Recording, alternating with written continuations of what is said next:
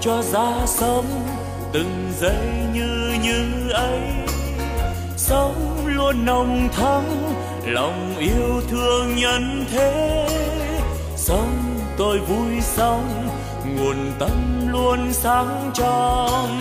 Sống an lành quá, lòng bao dung khắp nơi.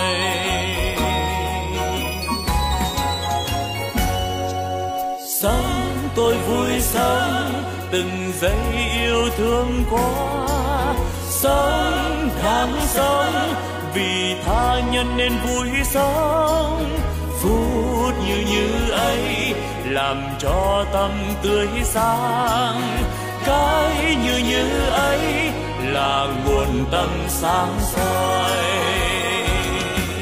La la la la la la la la la la la la la la la la la la la la la la la la la la la nếu hay ra thế đời ta luôn luôn mới sống yêu thương mãi từ nay yêu thương mãi sống an vui thế đời ơi ta vui gió. sống như như thế mùa xuân luôn thắm tươi. Sống như xuân mãi, mình đang như như thế. Chính như như đó là quê hương ta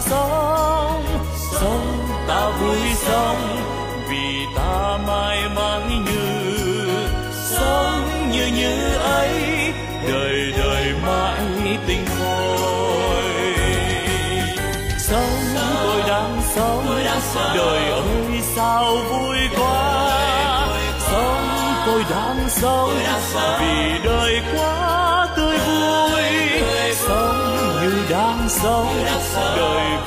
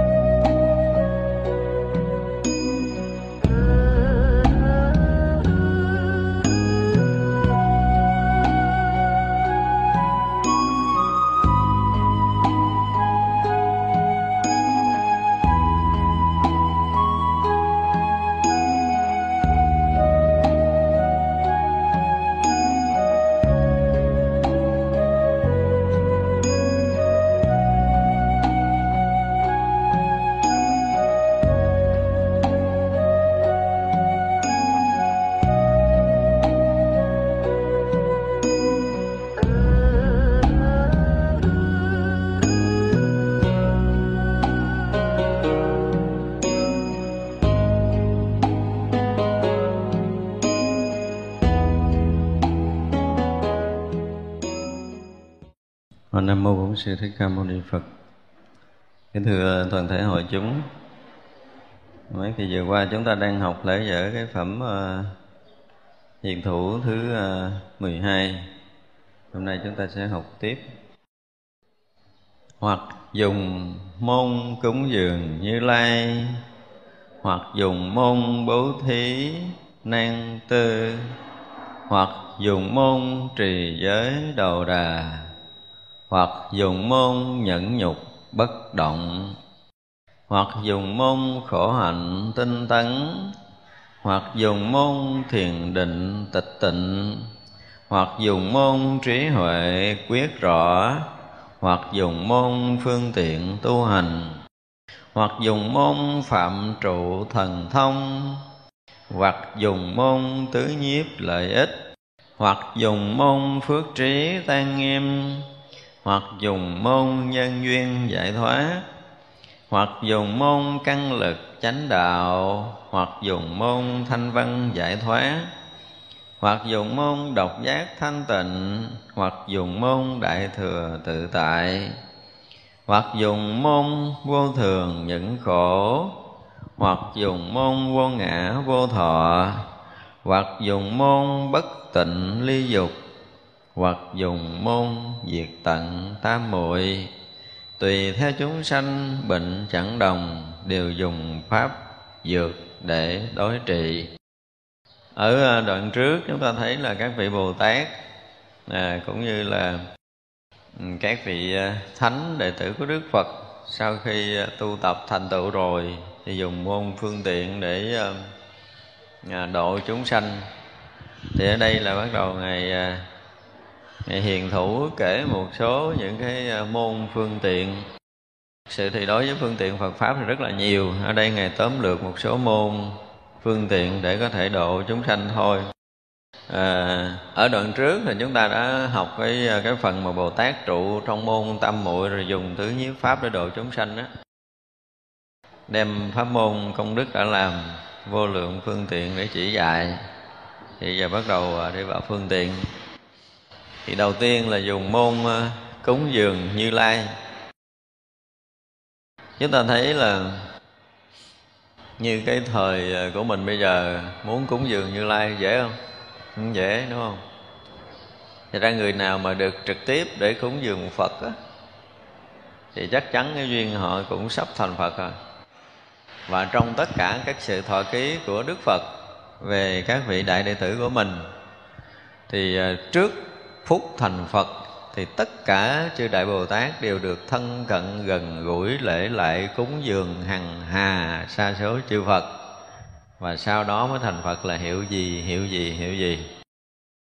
Cho nên đó là cái môn mà cúng dường như lai, môn phương tiện đầu tiên, thì chúng ta thấy nó như nó rất là bình thường. Nhưng mà thực sự chữ đại bồ tát để chuẩn bị thành phật, cuối cùng cũng phải là gần gũi thân cận lễ lại để cúng dường hằng hà xa số chư phật thì mới được thành phật. Thì cái môn này dễ làm hay khó làm? Nó không có khó nhưng mà cũng không phải dễ mà làm được trong đời này của mình.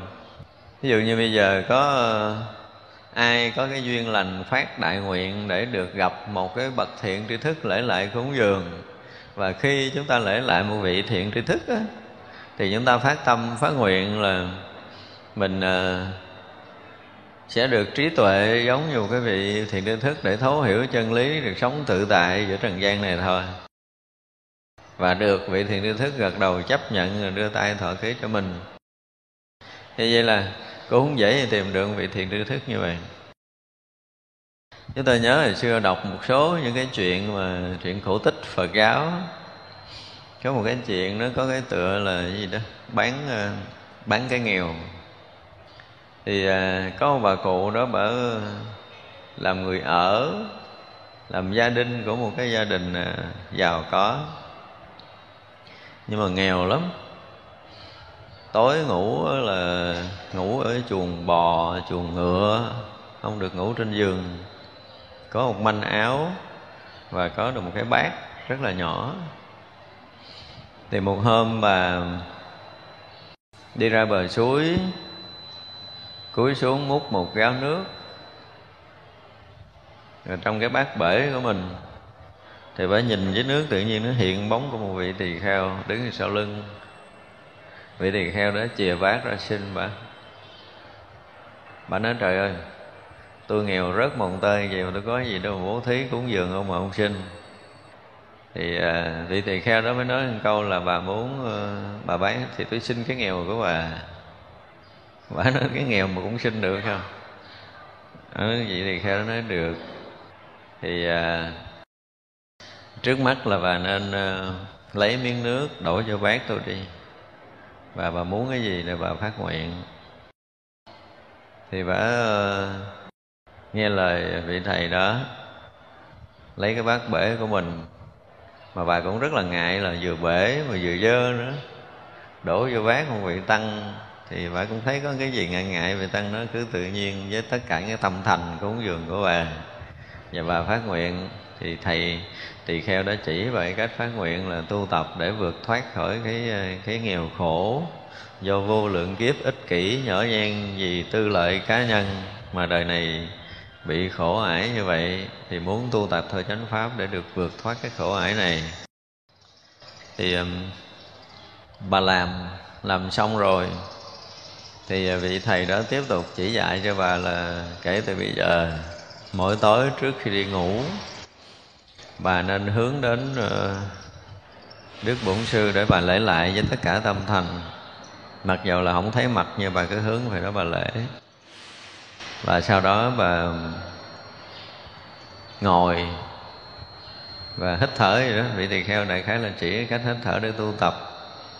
Xong rồi những cái ý niệm à, tham sân si của mình có khởi ra cái gì thì nên xả ly cái đó, rồi tập sống thương yêu, vân vân. Vị tỳ kheo đó thuyết cho bằng một bài pháp. Thì bà về à, bà cũng thực hành theo cái à, lời dạy của vị tỳ kheo này. Đến lúc bà mất, đến lúc bà mất thì liền khi đó bà được sanh về khỏi trời một thời gian ngắn tu tập thôi đủ phước để sanh về cõi trời, do mỗi đêm, mỗi lễ phật và ngồi thiền thôi thì à, vị thiên tử à, mới được thác sanh về cõi trời thì à, dùng tất cả thần nhãn của mình để coi kiếp trước mình là ai. Thì lúc đó là bà thấy cái xác bà nằm ở trong cái cái nhà củi của ông trưởng giả đó vị thiên tử này lật đật chạy xuống tới ông này, tới sáng ông phát hiện là ông lôi ông quăng cho chó ăn chứ ông cũng không thèm vô đâu. Ngay trong đêm đó, vị thiên tử đi ngược trở xuống, dùng thần lực của mình để đem cái xác đi ra ngoài rừng để chôn. Thì à, mà vị này hào quang ghê gớm, thành ra dân ở quanh vùng đó biết được. Và họ chạy lại thì khi mà họ chạy lại thì à, vị thiên tử này cũng giả là một người để rinh xác đi thôi, bình thường. Nhưng mà hào quang sáng thì nhiều người bắt đầu mới thấy lạ là cái bà này được một cái người thanh niên ở đâu mà không phải là người à, trong làng của mình. Rinh đi chôn một cái xác của một cái bà nghèo khổ, trong khi cái ông trưởng giả thì la lên la xuống rồi quăng cho chó ăn, rồi cuốn giải rồi dục xuống sông gì đó đủ thứ. Như vậy này vẫn đem xác đi chôn một cách trịnh trọng và mới bắt đầu kể cho dân làng nghe có một cái chuyện như vậy. Cái chuyện thì, thì cái chuyện cổ tích Phật giáo thôi không biết thực hư như thế nào. Nhưng mà chúng ta thấy rằng là được cái duyên lành bố thí một cái vị thánh tăng và nghe lời vị thánh tăng thực hành cái việc tu tập của mình. Thì à, trong giai đoạn rất ngắn dù là cái tuổi cũng lớn và người rất là nghèo nhưng vẫn thay đổi được khi mà bỏ thân mạng này vẫn sanh về cõi lành thì đó là điều để chúng ta thấy là có cái dịp mà để có thể cúng dường chư Phật á thì đó là cái, cái đại phúc đức của chúng ta. À, nhưng mà ngược lại nếu chưa có cái duyên lành để có thể thân cận gần gũi Đức Phật chư Như Lai để cúng dường thì cái tâm thành kính lễ đó cũng là cái sự cúng dường của mình cúng dường tất cả những cái tâm cung kính, tôn trọng và tri ân của mình. Đó là hình thức cúng dường gần như là cao tột nhất. Chưa nói tới cúng dường vật chất, chưa được thân cận. Thì điều đó nó sẽ sanh cái phước lớn cho mình. Và nếu như được thân cận gần gũi một vị thiện tri thức nào đó, chúng ta cái thời nay nó có một cái điều rất là dở. Là khi học được một cái câu một lời chỉ dạy của một vị thiện tri thức, hoặc là chúng ta đã đọc học được ở trong quyển kinh nào đó chúng ta thấy hay, thì chúng ta ít khi thực hiện lắm. Đây là cái điều dở của mình trong thời điểm này. Chứ còn người xưa thì không có. Ngày xưa không có băng đĩa nhiều như bây giờ cho nên đó, khi mà họ đối diện một cái vị thiện tri thức họ là lắng lòng rất là thanh tịnh và họ đón nhận tất cả những cái lời dạy đó rồi là họ sống chết liền. Chứ họ không có bao giờ mà nghe hiểu để đó rồi từ từ làm không có chuyện đó. Tức là họ làm bằng tất cả khả năng khi biết được một câu một lời là họ đã làm liền. Nhưng bây giờ mình lại không có cái điều này. Mình học thì cũng nhiều nhưng rồi mình cũng rà tới rà lui có đôi khi cái việc tu đó, nó cũng là cái việc riêng của mình. Nhưng mà khi nghe vị thầy đó hướng dẫn chỉ dạy mình cái pháp tu rồi thì mình ngồi đó mình nghiệm tới nghiệm lui. Nghiệm tới nghiệm lui là cái chuyện của mình không nói thì bây giờ mình phải coi coi ông thầy đó làm sao đó đó. Coi ông thầy đó là tốt là xấu là hay là dở là đúng là sai là cao là thấp đủ thứ chuyện trên đời. Và nhiều khi mình cũng theo dõi ông thầy cho tới hết đời cái mình cũng chẳng dụng công được cái gì cho mình thì như vậy là không phải là mình theo học để mình quyết tìm được chân lý để tu tập giống như người xưa. Cho nên cái duyên lành của mình nó có đôi lúc mình cũng gặp thiện tri thức trong đời chứ không phải không có. Nhưng mà mình không thay đổi được cuộc sống của mình. Không thay đổi được cái uh, tâm linh của mình. Không chuyển hóa được cái gì để mình thăng tiến. Và thực sự mà nói là ở trong chùa còn tệ hại thêm nữa. Thì đây là cái điều mà đúng là cái thời mà gọi là mạc vận á, thời mạc vận thực sự chứ ngày xưa không có. Ngày xưa ví dụ như họ, có khi họ nghe qua trung gian một cái lời chỉ dạy của một vị thánh thôi là họ đã sống chết công phu à. Thì đấy, cái tâm thành nó hướng về Đức Phật với tất cả những sự cung kính cúng dường. Khi người ta cung kính Đức Phật thì người ta sẽ thực hành theo pháp của Đức Phật dạy. Nhưng mình ở đây đôi lúc đó là mình không có phải ờ, à, có nhiều khi cái mục đích mục tiêu mình đến đạo Phật nó không biết là gì cái gì. Nhưng mà khi nghe lời Đức Phật thì mình vẫn nghe nhưng mà làm thì mình không làm. Có nghĩa là sâu nơi lòng của mình nếu mà nói trắng ra là mình chưa đủ cái lòng kính tin Đức Phật. Cho nên là rất khó có duyên để đảnh lễ cúng dường Đức Phật. Khi nào mà chúng ta gần như là tột bậc kính tin Đức Phật rồi thì gần như lúc nào chúng ta cũng có thể đủ duyên để lễ lại cúng dường Đức Phật. Đây là điều mà chúng ta phải biết. Ra có đôi lúc mình muốn có cái, như chúng tôi nói là ba cái thiện căn phước đức và nhân duyên Ấy. nhân duyên chúng ta đủ lớn. Thì chúng ta muốn gặp ai, chúng ta cũng có thể được gặp nhân duyên chúng ta không đủ lớn, mỗi người giỏi hơn mình mình muốn thân cận để mà hỏi một câu mà người ta cũng gặp mặt mình, người ta cũng không muốn trả lời. Đừng nói là học đạo. Đó là cái điều để chúng ta thấy rất là rõ. Do vậy mà đối với đức phật, kể từ bây giờ, nếu chúng ta chưa có cái duyên để có thể trực tiếp được lễ lại cúng dường, thì chúng ta phải hướng đến đức phật bằng tất cả cái lòng thương yêu và tôn quý nhất của mình thì tâm chúng ta hướng về đức phật với tất cả tấm lòng này thì không lúc nào phật vắng nơi tâm của mình. Mặc dầu thân tướng đức phật chúng ta chưa có, nhưng mà tâm chúng ta đã đã khấn khích, đã gần gũi, đã hướng về đức phật với trọn tất cả tâm thành của mình rồi. Thì mình cũng sẽ nghe có một cái gì đó nó khác khi mà một người phát khởi đúng với cái tâm này. Thế như vậy là cái duyên lành chúng ta hướng về Đức Phật với tất cả những cái hiểu biết, cái trí tuệ, cái công phu và cái phước báo vốn có của mình. Cái này phải nói thêm là như vậy. Chứ còn thực sự thì chúng ta không có trí để chúng ta thấy được cái giá trị cao của Đức Phật. Chúng ta cũng không có cái phước để có thể học hiểu được những điều hay của Đức Phật dạy. là nhiều đời, nhiều kiếp cái thiện căn chúng ta không có, cái công phu chúng ta không có cho nên khả năng để có thể hiểu biết mà cung kính Đức Phật thật ra không có được mấy người trong nhân gian này. Giờ này nói nghe nó mít lòng vậy á, nhưng mà nghiệm lại đi rồi sẽ thấy. Không có mấy người. Hiểu thật sự đúng về cái giá trị của đức phật để bày tỏ tất cả tấm lòng tôn quý nhất của mình lên đức phật. Không có mấy người. Thay cả những người xuất gia. Bây giờ không tin nó kêu mỗi người xuất gia ở đây viết một bài rồi viết liền, viết một bài đức phật thì quý vị đọc quý vị sẽ biết. Đừng nói là nói cư sĩ. Đây là cái sự thật đau buồn. Như vậy mọi người mà xuất gia rồi chưa đủ lòng tôn kính chưa đủ lòng tin và tôn kính đức phật. Cho nên họ mới có nhiều chuyện rất là nhiều chuyện trong cái việc tu tập.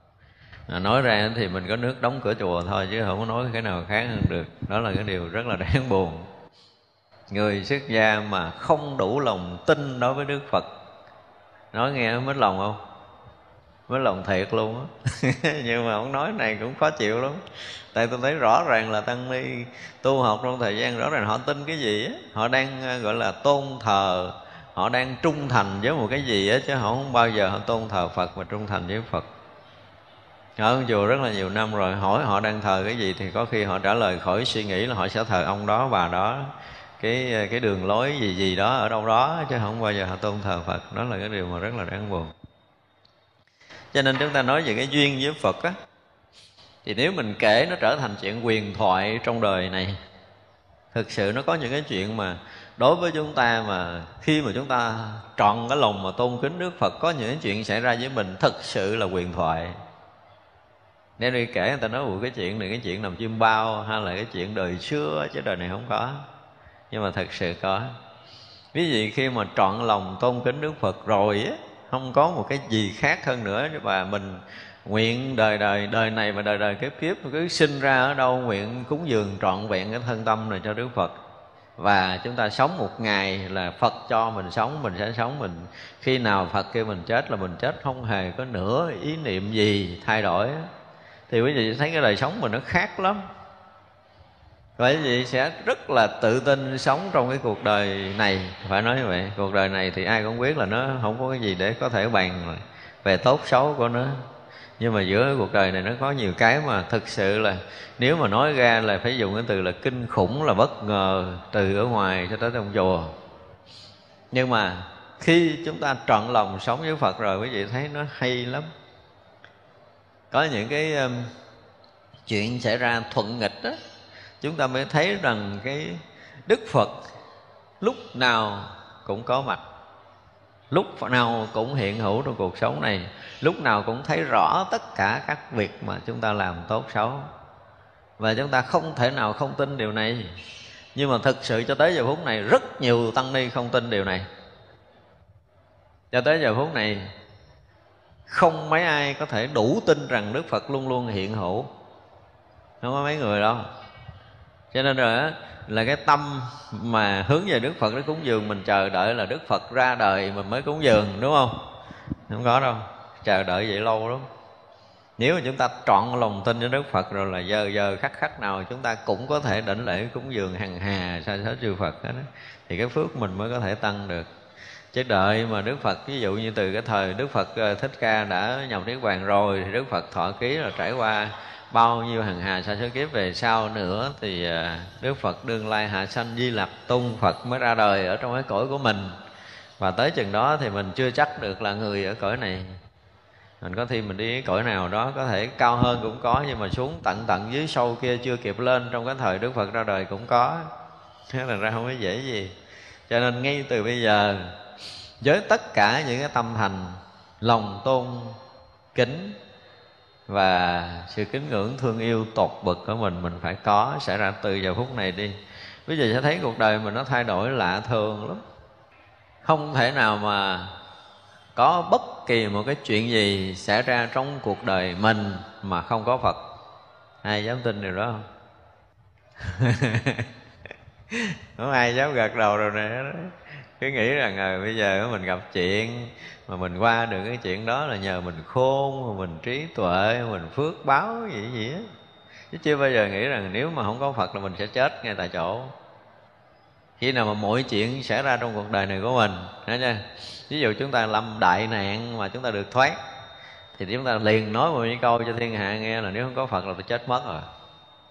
Tôi sống được giờ này là do phật và ai dám nói rằng tôi được sống một ngày, nếu phật cho tôi sống một ngày, tôi sẽ sống tới một ngày. Cho tôi sống một giờ, tôi sẽ sống tới một giờ. Cho tôi sống một giây, tôi sống đúng một giây tôi đi. Nếu phật muốn cho tôi đi, ví dụ gì mình ngon, mình dám giao mạng này cho phật, thì mới thực sự là tin có phật. Chứ còn có mấy người có tin đâu, nó đâu, tôi đâu thấy đức phật cái đâu đâu tin. Chúng ta sẽ nói câu này và rất là nhiều người sẽ nói câu này. Thì điều này chúng ta cũng không cần cãi cọ với họ để làm gì. Không có đủ thiện căn phước đức nhân duyên thì khỏi tin cũng được. Không sao. Đợi đó đức phật ra đời rồi thì ờ, sẽ gặp. Đó là cái điều để chúng ta muốn thấy rằng là cái môn phương tiện đầu tiên của chư vị bồ tát, chư vị thánh hiền muốn chúng ta đủ lòng thương yêu và tôn kính đức phật và đủ cái sự hiểu biết để thấy rằng đức phật hiện hữu khắp nơi nơi chốn chốn khắp thời gian và không gian không chỗ nào không có phật. Thật ra nếu như cái tâm thành của mình lúc nào phát khởi để hướng về Đức Phật Đều được Đức Phật biết, Đức Phật chứng. Và trọn cả cái đời sống của mình Cũng như tất cả chúng sanh muôn loài Không có khoảnh khắc nào mà có thể sống rời Phật được. Chúng ta còn sống ngày nào thì Phật cho chúng ta sống ngày đó mình dám tin vậy, đừng nói là tôi sống là do nghiệp của tôi, là do nhân quả của tôi gì. Đương nhiên nhân quả từng bước nó sẽ xảy ra. Nghiệp của mình luôn luôn xảy ra như vậy, nhưng mà không phải là khi xảy ra nghiệp của mình, cũng như khi xảy ra nhân quả tốt xấu của mình mà lúc đó không có đức phật. Rồi mình nói nếu mà có đức phật, tại sao đức phật không can gián những cái chuyện xấu của tôi để cho tôi xảy ra chuyện này, chuyện nọ, đúng không? Nếu như mà đức phật mọi chuyện đều phải bọc mình hết thì mình biết giá trị của chuyện khổ vui không? Không. Không biết. Cho nên đức phật phải dạy mình những cái bài học đó không? để cho mình phải học thuộc những bài học khổ vui, rồi lên bờ, xuống ruộng là phải nhớ. Chứ còn sống mà cứ trải thảm mà đi hoài thì mình đâu có thấy cuộc đời này nó như thế nào. Giá trị cuộc sống không bao giờ chúng ta biết hết. Buộc chúng ta phải lên bờ, xuống ruộng, bao phen không? Giống như chúng ta thấy rõ ràng là cha mẹ mình thôi. Bọc con mình từ nhỏ tới tới khi chuẩn bị nhắm mắt. Và rồi lễ để lại một đứa con gì? Để lại đứa con không ra gì. Phải dùng cái từ là đứa con không ra gì. Dù là, thực sự là cho nó đi học rồi tiền của đầy đủ, khi để lại là để cho nó một cái gia sản kết xù gì gì đó, nhưng mà sau khi cha mẹ nhắm mắt nó làm được cái gì? Quen rồi, quen trong vỏ bọc rồi cái gì á thì nó còn không dám ra ngoài. Tại vì nếu ra ngoài thì sợ đủ thứ chuyện. Có gì thì kêu mẹ, kêu cha, kêu gì đó để bọc mình. Thì rõ ràng người đó không thể lớn lên được. Và chính cái đó là cái hại con mình. Cho nên với trí tuệ của những bậc giác ngộ cũng như các bậc thiện tri thức, họ có một cách dạy đệ tử cũng như cách dạy chúng sanh rất là tuyệt diệu. Nhưng cái việc mà tất cả chúng ta bây giờ phải có là lòng thương yêu và tôn quý Đức Phật tận cùng. Sẵn sàng giao thân mạng từ bây giờ cho tới mãi mãi những kiếp về sau không? mình phải phát tâm trước tam bảo. Con tên này tuổi này là kể từ giờ phút này ha, con xin nguyện dân cúng toàn bộ thân tâm này lên chư Phật. Xin chư Phật từ bi chứng minh ha, và nạp thọ con con nguyện sẽ làm sứ giả của chư Phật làm tất cả những cái việc gì để lợi lạc chúng sanh để cúng dường đền ơn chư Phật. Và gì nữa? Nguyện đời đời kiếp kiếp sinh ra Đức Phật hãy dùng thân tâm của con để có thể làm lợi lạc chúng sanh. Nhớ, khoảng từ đây cho tới ngày mà con đủ cái ờ, phước trí để con ngồi gọi bồ đề thành bậc vô thượng chánh đẳng chánh giác như Đức Phật. Trong khoảng giữa đó con không hề thay đổi ý niệm này. Dám không? Và kể từ đó là chúng ta buông đi, đừng có tính là mình sống một chút nữa để được cái gì cho riêng bản thân mình hết á. Thì cái tâm mình khi mình cúng dường phật rồi là chắc chắn mình sẽ thay đổi. Thay đổi cái gì? Cái suy nghĩ này nè, trước kia mình sống cho mình mình sống cho riêng, mình sống cho bè phái nào đó, sẽ cho cái gì cho đảng phái nào đó. Nhưng bây giờ là khác rồi, không có còn bè phái đảng phái nữa, mà bây giờ mình sống cho phật. Và đức phật sinh ra đời để làm gì? Đức phật ra đời để cứu độ chúng sanh thoát khỏi lầm mê sinh tử luân hồi. Cho nên bắt đầu cúng dường thân tâm của phật là sử dụng thân tâm này cho cái việc giác ngộ giải thoát của của mình và tất cả chúng sanh muôn loài. Thì cuộc sống chúng ta bắt đầu thay đổi. Và gần như chúng ta không có làm việc khác được khi mà chúng ta bắt đầu phát nguyện cúng dường thân tâm này cho đức phật một lần là trọn cuộc đời. Chúng ta không có cái việc gì làm cho riêng mình nữa, tự động nó biến mất không có bè phái đảng phái nào có thể thu hút mình được, nhưng bây giờ mình còn bị bè phái đảng phái nhiều thấy chưa thì chắc chắn là chúng ta muốn làm việc riêng tư theo cái kiểu chúng sanh hay kiểu đảng phái gì đó, chứ chúng ta không phải đi theo con đường của đức phật. Đó là cái đầu tiên không? Thật ra khi mà chúng ta dùng cái môn cúng dường, chư như lai là đầu tiên phải cúng dường cả thân mạng này. Đó là môn cúng dường cao nhất. Và đừng nghĩ khi chúng ta phát nguyện là không ai chứng minh, không ai biết chư Phật không biết, tại vì chư Phật không xuất hiện ra đời là chư Phật không biết là chúng ta sai rồi. Như vậy là khi chúng ta đã cúng dường trọn vẹn cái thân mạng này, thân tâm này cho Đức Phật rồi, thì gần như từ đó trở về sau mọi cái duyên lành của chúng ta chúng ta sẽ thấy một cách rất là kỳ diệu. Phải dùng cái từ như vậy là kỳ diệu.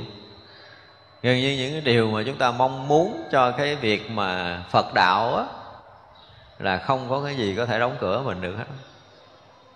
Ví dụ như có những cái quyển kinh hồi xưa mình nghe nó hay, dễ sợ luôn mà mình cũng kiếm, không biết kiếm đâu ra vậy mà trước sau là có trong tay mình đó. Hay vậy đó.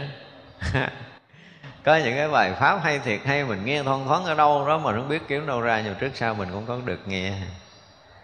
À có những cái pháp môn tu mình thấy mình rất là cần, mà cần một vị thiện tri thức hướng dẫn mình cách đó, trước sau mình cũng được gặp.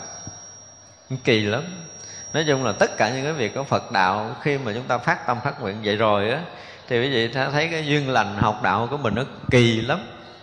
Đúng là những cái điều mà thật sự gọi là kỳ diệu.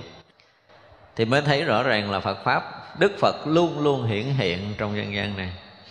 Quý vị sẽ thấy hàng trăm, hàng ngàn chuyện xảy ra trong cuộc đời của mình, mà rõ ràng là những cái điều kỳ diệu không mà không phải điều bình thường. Nó thấy bây giờ mình à, chuyện xảy ra chết rồi mình sẵn sàng buông thân mạng mình ra tự động, có người cứu mình sống. Chấp nhận chết. Đã trước cửa chết là phải chấp nhận chết. Vậy chứ mà muốn sống thì sống được, muốn chết thì chết luôn cũng được. Nhưng mà dứt khoát là chúng ta phải tin chắc rằng chúng ta sống ở đây một giờ là do đức phật cho chúng ta sống. Dám tin không? Chúng ta chết là do đức phật muốn chúng ta phải chết. Để chi? Cái chuyện sống chết này thật sự nó không phải là cái gì nó quan trọng mà đức phật muốn thay đổi cái gì? Thay đổi công việc cho mình. Nhớ, cho nên là đổi xe mới cho mình. Đổi xe mới cho mình đi làm chuyện khác. Chỉ cần chúng ta quan trọng cái chuyện sống chết riêng tư của mình rõ ràng mình không phải cúng dường thân cho phật. Ngộ lắm. Khi chú quý vị đã phát tâm phát nguyện đó rồi thì chúng ta sẽ thấy điều này. Thật ra kể từ bây giờ cho tới ngày mà chúng ta thành Phật Thì mình nguyện là sẽ cúng dường hết tất cả những gì đã có của mình, vốn có của mình Trừ muôn vạn kiếp. Về sau nữa Nếu mà sinh ra đời trong khoảng giữa nó không hề có một cái sự lười mỏi nào Thì quý vị sẽ thấy cái con đường mà tu tập của mình đó, Nó sẽ gần như nó mở cửa Mở toàn cánh cửa đó ra Không hề có một cái cửa nào đóng cho mình nữa còn nếu mà chúng ta chưa có trọn lòng như vậy rồi á thì có dãy dụa kiểu nào đi nữa thì chúng ta cũng sao? Cũng ở trong cái vòng của của phàm phu chúng ta không có thoát được đâu. Thật ra là cái chuyện mà à, dùng cái à, môn cúng dường để cúng dường như lai là chúng ta phải thấy được tới cái chuyện này. Và cho tới khi mà hình như hồi đầu mình nói là tới lúc là chúng ta sẽ đích thân được thân cận gần gũi chư Phật thật. Cho nên đời nào chúng ta cũng thân cận gần gũi không phải một Đức Phật mà tới hằng hà xa số Đức Phật nữa thì đó là cái dấu hiệu để chuẩn bị thành Phật của mình. Thì tới chừng đó hay không còn bây giờ thì chúng ta nên phát tâm, phát nguyện với tất cả những cái tấm lòng thành kính nhất của mình, hướng về Đức Phật, và nguyện sẽ cúng dường trọn vẹn cái thân tâm này đi, để chúng ta được nhiều cái lợi lạc cho cái việc tu tập sắp tới của mình. Vật dùng môn bố thí nan tư, thì cái này nó giống như là gì? Bắt đầu ờ, bố thí mà không có tư nghì, gần như là bố thí gì? Bố thí ba la mật trong cái uh, lục độ ba la mật thì chúng ta đã nói tới cái bố thí này rất là nhiều. Ha, quý có duyên quý vị sẽ nghe lại tại tôi nói tới gần 2 tiếng đồng hồ về cái chuyện bố thí luôn. Để thấy rằng khi mà chúng ta đã bắt đầu cúng dường Đức Phật rồi chúng ta sẽ đem trọn vẹn cái thân mạng này để làm lợi ích chúng sanh tức là lúc đó là lúc mà gọi là bố thí ba la mật. Không còn cái gì có thể thủ chấp ở nơi tâm. Nơi tâm hoàn toàn không có chút thủ chấp nào mới gọi là bố thí ba la mật chứ mình làm cái gì mà mình thấy mình làm mà mình thấy có người làm, có việc làm gì gì đó theo kiểu bố thí tâm luân không tịch ở cỡ kinh kim cang thì nó cũng chưa phải. Tức là thân hoàn toàn, không còn chấp mắt, tâm hoàn toàn không còn chấp mắt nữa, thì tới chừng đó mới gọi là bố thí ba la mật. Thì vậy bố thí ba la mật có nghĩa là gì? Có nghĩa là sống một đời sống hoàn toàn không còn dướng mắt trong thân tâm này và ngoại cảnh nữa. Chứ không phải đem tiền của bố thí đem tiền của bố thí để người này biết mình là cái người à, đại thí, người kia biết mình là cái người giàu có, người à, từ thiện, gì gì đó thì cũng phải bố thí không? Không đem tiền mua danh chứ đâu phải bố thí đâu. Bố thí là chuyện khác. Thật ra chúng ta phải thấy là cái môn mà bố thí nan tư này là khó. Không phải dễ, gọi là nan tư nghì mà. Bố thí nan tư nghì là khó lắm.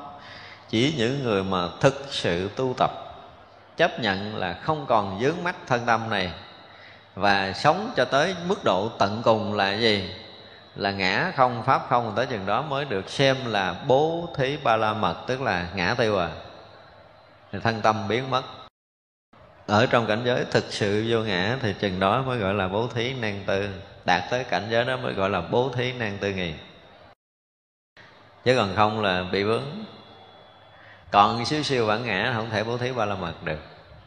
Dù đem hết tất cả những tiền của mà mình gom lại muôn vạn kiếp nữa đem bố thí mà còn chút ngã thì chưa phải chưa phải bố thí ba la mật.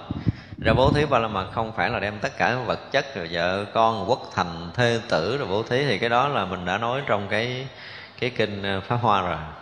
Không phải cái chuyện mà đem quốc thành, thê tử bố thí là đem vật dụng bên ngoài đó gọi là bố thí nan tư là sống một cái đời sống không hề có bất kỳ một sự vướng mắc nào cả thân lẫn tâm cũng như cái cái ngoại cảnh này. Hoặc dùng môn trì giới đầu đè tức là mình sống một đời sống uh, thanh tịnh. Người trì giới được xem là người thanh tịnh. Và gì nữa? Giữ cái hạnh đầu đà là gì? Một ngày ăn một bữa không rồi gì nữa, ngủ không được ngủ hai hai đêm một nơi, đầu trần chân đất, không có không có nơi trú ngụ. Ba y một bát không gìn giữ của cải vật chất, thậm chí là đồ ăn để qua đêm cũng không được. Ăn khất thực ngày nào ăn ngày đó, ngày nào mà khất thực không có thì bắt đầu phải nhịn đói. Tức là tất cả những cái hạnh đầu đề là một cái hạnh sống thực sự.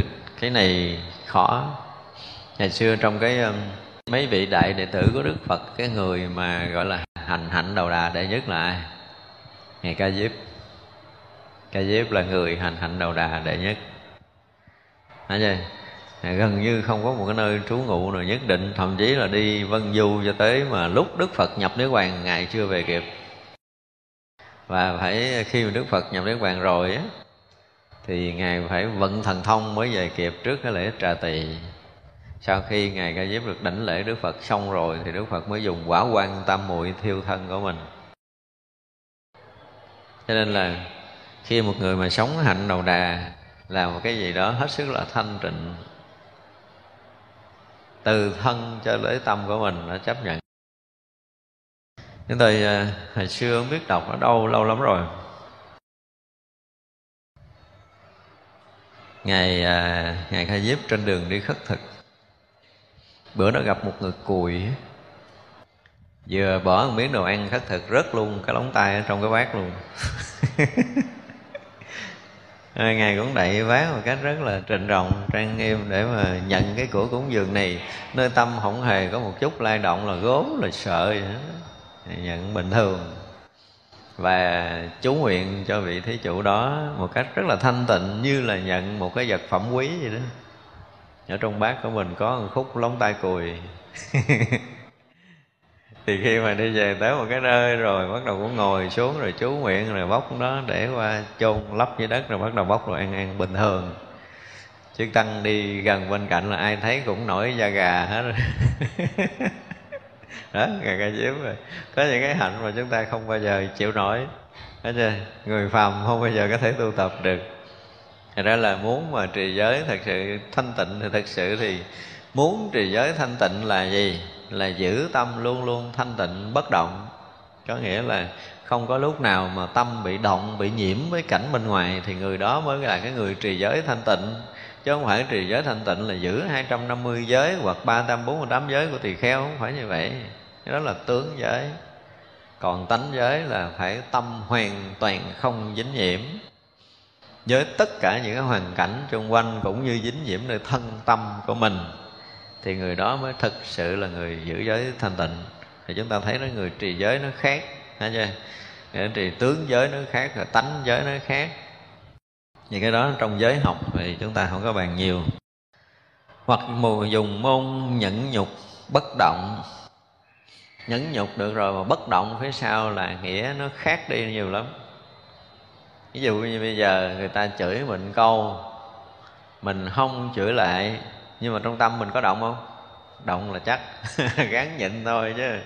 Mô phật à không? cái chữ lần nữa cái mô phật à, hơi rần rần chút nữa. Chữ tiếng thứ ba mô phật à. Cái bắt đầu nó gần gần nó giọng xuống rồi. Mô phật nhưng mà à nó nặng nặng rồi. Chúng ta không bao giờ chịu nổi người ta chửi tới tiếng thứ ba thứ tư. Và rõ ràng là khi nhẫn họ cảm giác là họ thua thiệt. Nhưng mà đối với cái đạo nhẫn của đạo phật nó không phải nhẫn là thua thiệt mà nhẫn là thắng mình.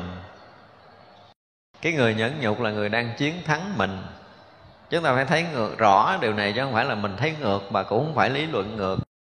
Tại vì ví dụ như con nít 3 tuổi chọc nó nó có thể chửi, đúng không?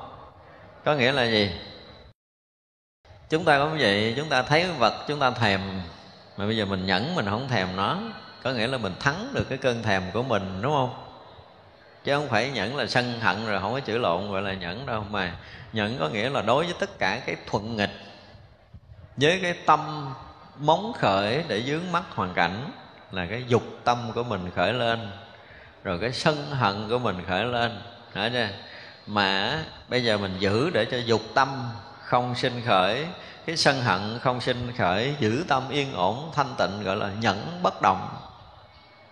Nhẫn bất động là chúng ta đã thắng được tâm của mình, tham tâm, sân tâm của mình, chứ không phải nó thắng được cái sân là nhẫn, không phải như vậy nhẫn nhục không có nghĩa là nhẫn nhịn để chịu thua, chịu đầu hàng. Không phải như vậy.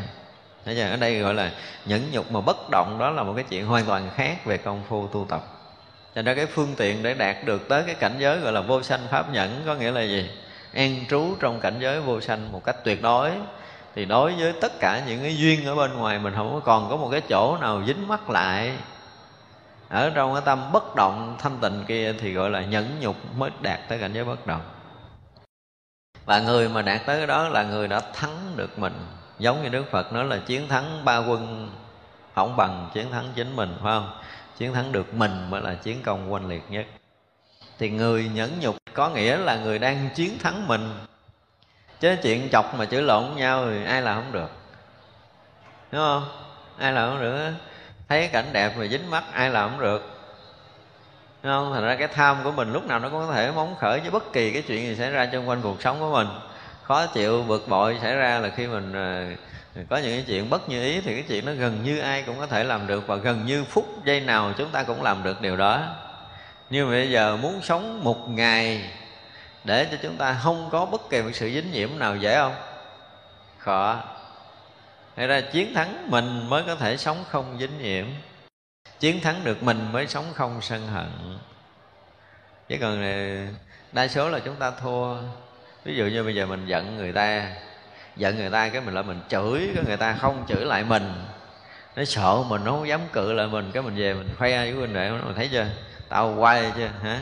Cái nhỏ đó tao chửi cái nó gục đầu rồi mày thấy không? Như vậy là mình thắng hay mình thua chiến thắng thấy in tùn như mình chiến thắng người khác, nhưng mà thật sự mình đã thua cái dục lòng của mình, thua cái sân hận của mình. Một người mà cự cãi với người khác là đã kéo cờ trắng đầu hàng với chính mình rồi. Đúng không? Chúng ta đã đầu hàng với cái dục vọng của mình mình không có khả năng kiềm chế được nó. Tham sân của mình mình không có khả năng kiềm chế được nó, mình đầu hàng. Thì vậy là không phải, đúng chưa? Thì cái người mà khi bị ức hiếp và bị à, quan trái này nọ nọ kia, họ không hề có một nửa lời để mà biện bạch, không biện bạch.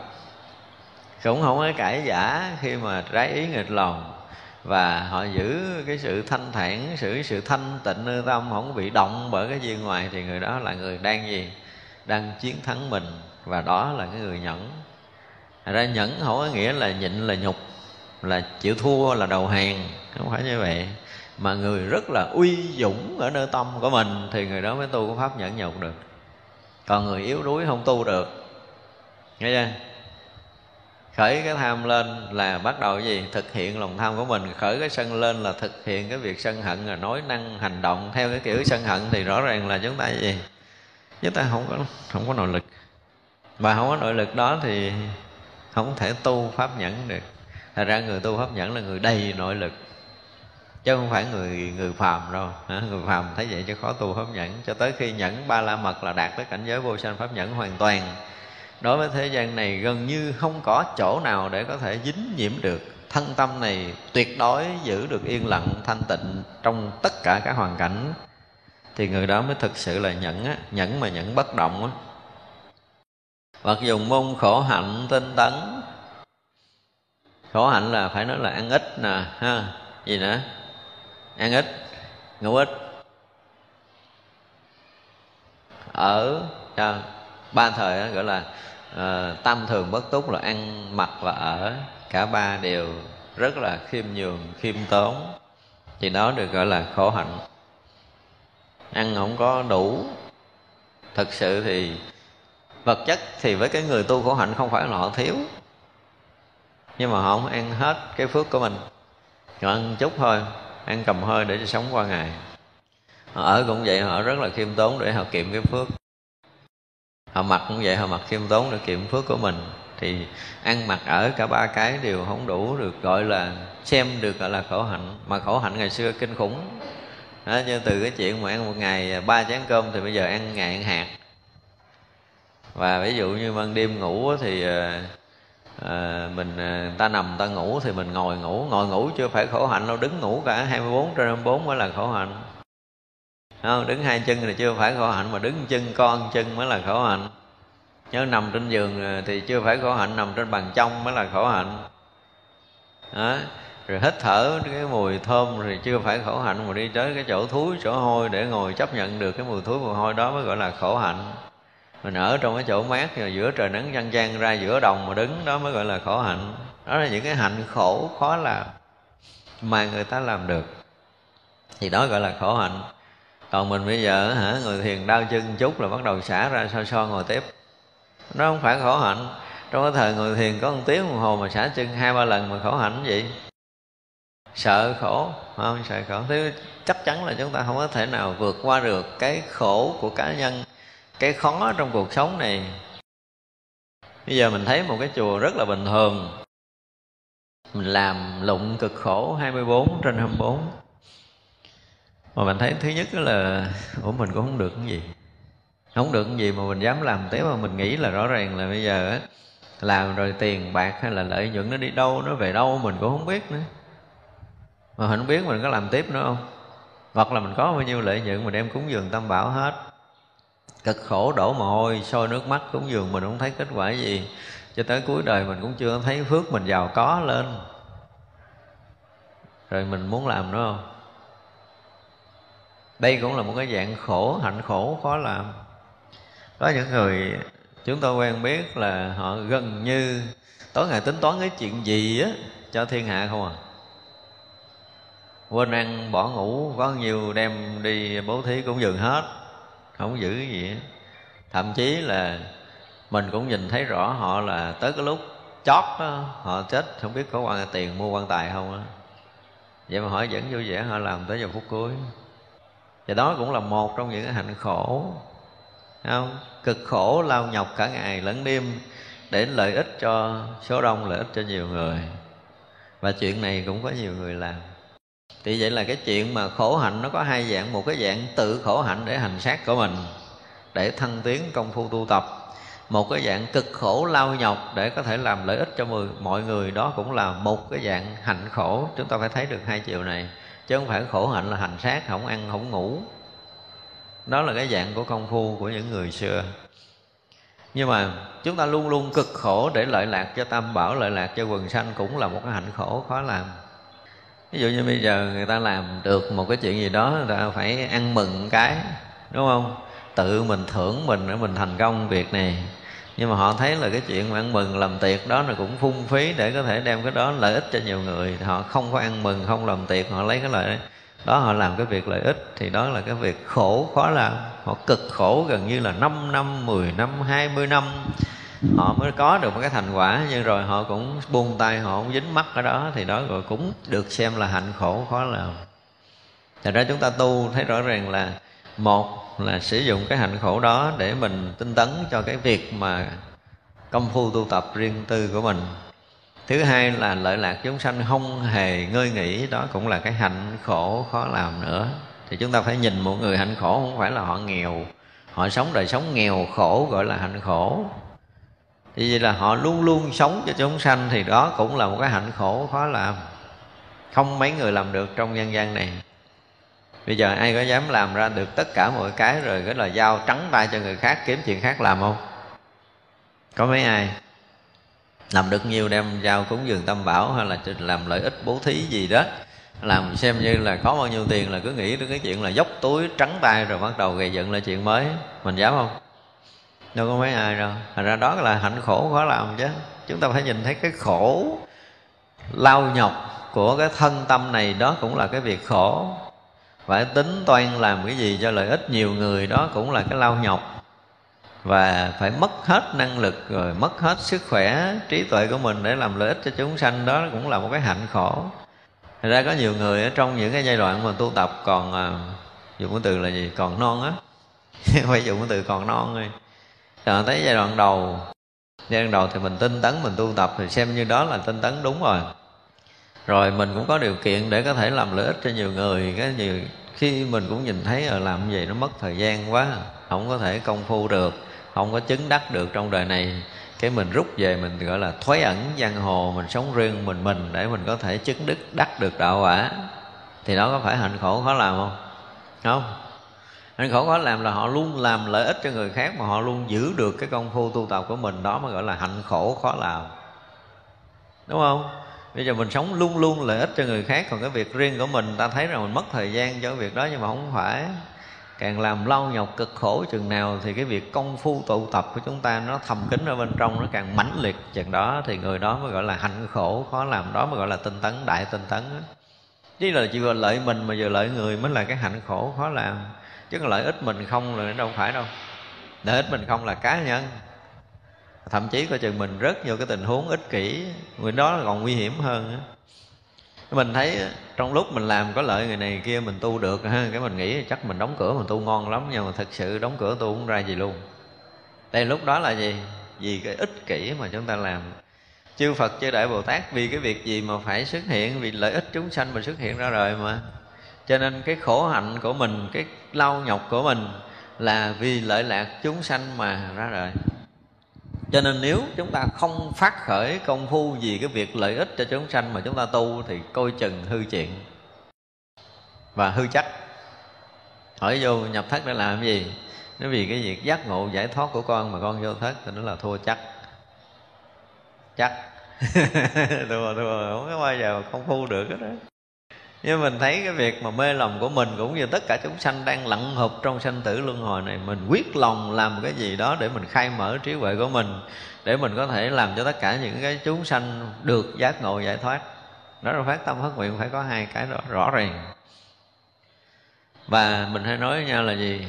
Cái mốc để có thể biết người đó giác ngộ hay không là họ sẽ nói một câu sau khi họ giác ngộ là khi mà giác ngộ rồi thì cái phát tâm của họ liền, khi đó là họ làm cái gì để lợi ích chúng sanh đền ơn chư Phật liền.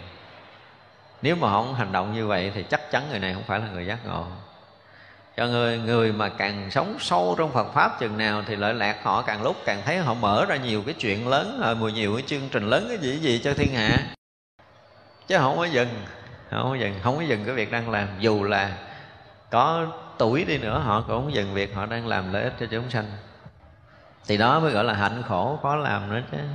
Thật ra mỗi một cái thời chúng ta phải thấy cái hạnh khổ khó làm nó cũng có một cái gì đó nó mở hoàn toàn. Hạnh khổ theo cái kiểu mà của của Bồ Tát là là gì? Là luôn sống lau nhọc vì cái lợi ích tất cả chúng sanh.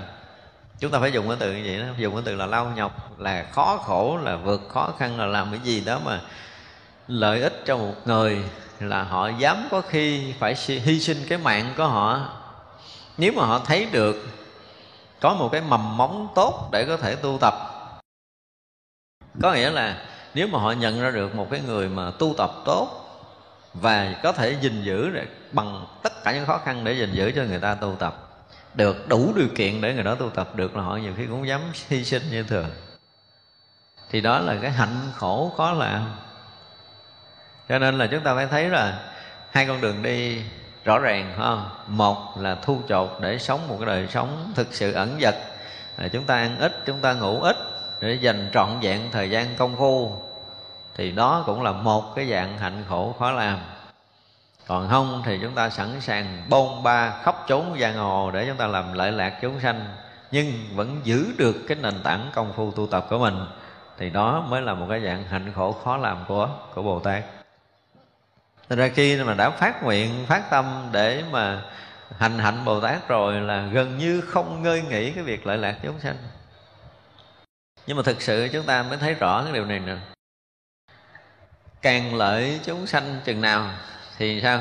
Càng thêm lớn cái phước của mình và càng khai mở cái trí của mình. Chứ đừng nghĩ phước mình lớn rồi trí mình không có, không có cái chuyện này đâu cái phước mình càng lớn chừng nào thì trí huệ mình càng tương ưng với cái phước báo chừng đó. Cho tới mỗi ngày tận cùng là gì? Phước trí viên mãn. Đức phật được gọi là lưỡng túc tôn. Là vì hằng hà sa số chúng sanh đã được đức phật cứu độ. Chúng ta phải thấy tới cái mức độ này. Đương nhiên là người ta nói gọi là phước huệ song tu gì gì đó. Thì hồi đầu á, mình học thiền á. Chúng ta nhớ cái giai đoạn đầu tôi học thiền, tôi nghe câu này tôi chê lắm á thật sự, vừa làm, vừa tu mà vừa làm phước thời gian đâu mà nhập định rồi tọa thiền mà tu tập.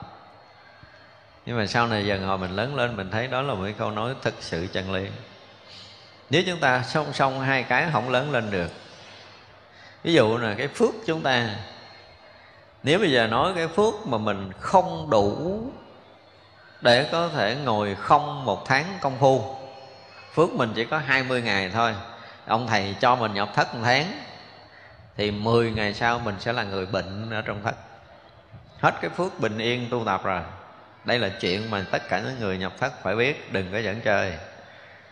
Cái phước mình không đủ mà mình phát nguyện nhập lâu là mình tự quại mình trong những ngày tháng cuối và trong giai đoạn vô nhập thất cũng vậy, giai đoạn đầu mà nếu chúng ta tu tập không tốt thay vì cái phước mình có thể ở yên 20 ngày, nhưng mà do mình thiếu công phu, do mình tu tập không đúng.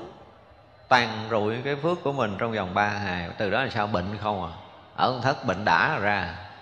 Hoặc là gặp khó khăn trong cái việc công phu. Ví dụ mình hít thở mình hít không được. Hay là cái gì đó đại khái là nó xảy ra bất kỳ một cái chuyện gì để thấy rằng khi ra thất mình chẳng biến chuyển gì mà còn tệ hại hơn. Và sau khi ra thất rồi đời sống tâm linh của mình bắt đầu nó cũng xa xúc à, thậm chí phải rời chúng đi. Thậm chí nhiều người bị bệnh luôn và rõ ràng là có một số người sau lần nhập thất là xuống dốc hoàn toàn. Không phải đơn giản. Đó là phải thấy được cái phước của mình. Khi cái phước mình thừa có thể sống được ngàn ngày ở không. Không? thì mình nhập thất một tháng không có gì. Ra rồi thì mình có thể là trong cái phước báo lớn của mình, trong giai đoạn mình yên tu thì mình còn tăng trưởng cái phước báo mình lên do mình tu đúng pháp nữa cho nên đó là cái chuyện mà chúng ta phải thấy là cái phước với cái trí khi người ta đã đi vào con đường tu tập là phải chấp nhận tinh tấn bằng tất cả những cái khả năng vốn có của mình dành cái thời gian nghỉ ngơi cho cái thời gian công phu và lợi lạc chúng sanh thì đó mới gọi là thực tinh tấn. Đó mới gọi là hạnh tinh tấn của phật. À, gọi là cái hạnh tinh tấn không phải là tinh tấn là cả ngày lẫn đêm rồi à, à, không ăn gì đó. À, thứ nhất là lưng không có dính chiếu nè ha. Rồi là thường xuyên tọa thiền hay gì đại khái như vậy. Thì đó cũng là một dạng tinh tấn cho cá nhân mình. Nhưng mà nếu chúng ta định nghĩa sát cái từ tinh tấn là phải dồn tất cả cái thời gian vốn có trong cuộc đời của mình cho công phu tu tập và lợi lạc chúng sanh. Thì đó mới là cái người được gọi là hạnh khổ khó làm và và là tinh tấn. Đó là hạnh tinh tấn của đạo phật. Nó phải hai cái song song.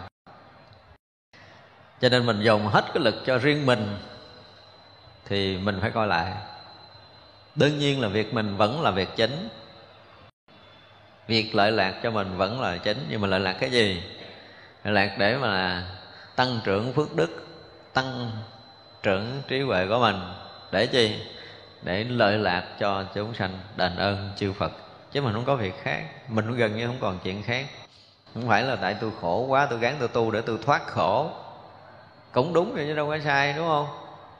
Nhưng mà coi chừng, đó là gì? Riêng tư ích kỷ. Chúng ta phải thấy được đạo phật nó có một cái chút phát tâm phát nguyện là gần như thay đổi cuộc đời.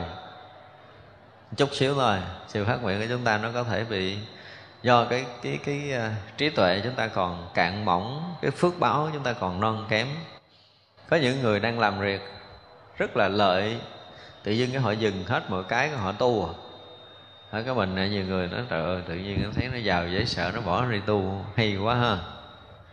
Không hay ho vậy hết trơn đối với cái nhìn của một bồ tát đó không phải là chuyện hay. Đừng nghĩ như vậy là hay tự nhiên cái may danh ẩn tích thời gian ra cái hỏi thăm tới hồi đi kiếm chuẩn bị là cái gì? Đốt ba cây nhang, thắp nhang cho họ, chứ không thấy rồi tới hồi kiếm được cái người may danh ẩn tích nó là được cái gì cho ai? Được vô quan tài. Thì nó không phải. Cho nên là cái hạnh khổ phải không? Hoặc dùng môn khổ hạnh, tinh tấn. Thì đó, mình phải hiểu là cái người tinh tấn trong đạo phật là không dùng thời gian của cuộc đời mình cho việc nghỉ ngơi. Thì đó là tinh tấn. Và phải dùng hết thời gian cho công phu tu tập và lợi lạc chúng sanh. Chúng ta phải hiểu cái này. Cái quỹ thời gian mình không có dành cho cho việc nghỉ ngơi.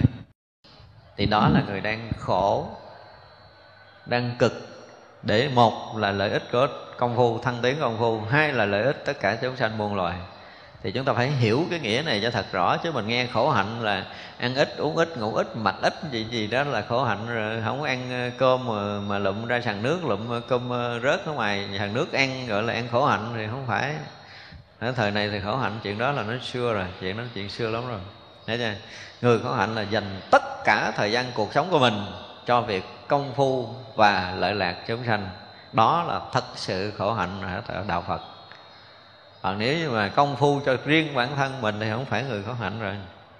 Hoặc dù môn thiền định, tịch tịnh, thì cái này là chúng ta dễ hiểu rồi ha. Chúng ta phải dành hết thời gian cho cái việc mà giữ cái tâm thực sự yên ổn, thanh tịnh, đạt đến cái cái định, không còn bị loạn tâm, vọng động nữa, thì cái này chúng ta dễ hiểu rồi.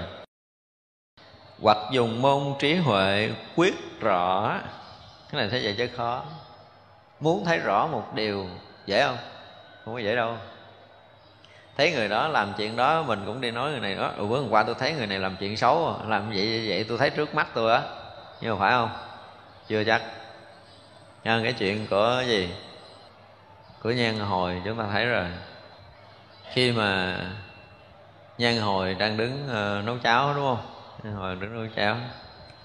Thì uh, mạnh tử đứng làm sao thấy nhân hồi bỏ cháo cho miệng ăn rõ ràng. Nhưng mà cái đạo của của khổng tử là phải tôn sư trọng đạo cho nên đứng la lối um sùm lên. Rồi cái gì để đệ tử mà không biết tôn sư trọng đạo ăn trước thầy này nọ kia la quá trời quá đất. Thì lúc đó khổng tử mới kêu lại hỏi làm sao.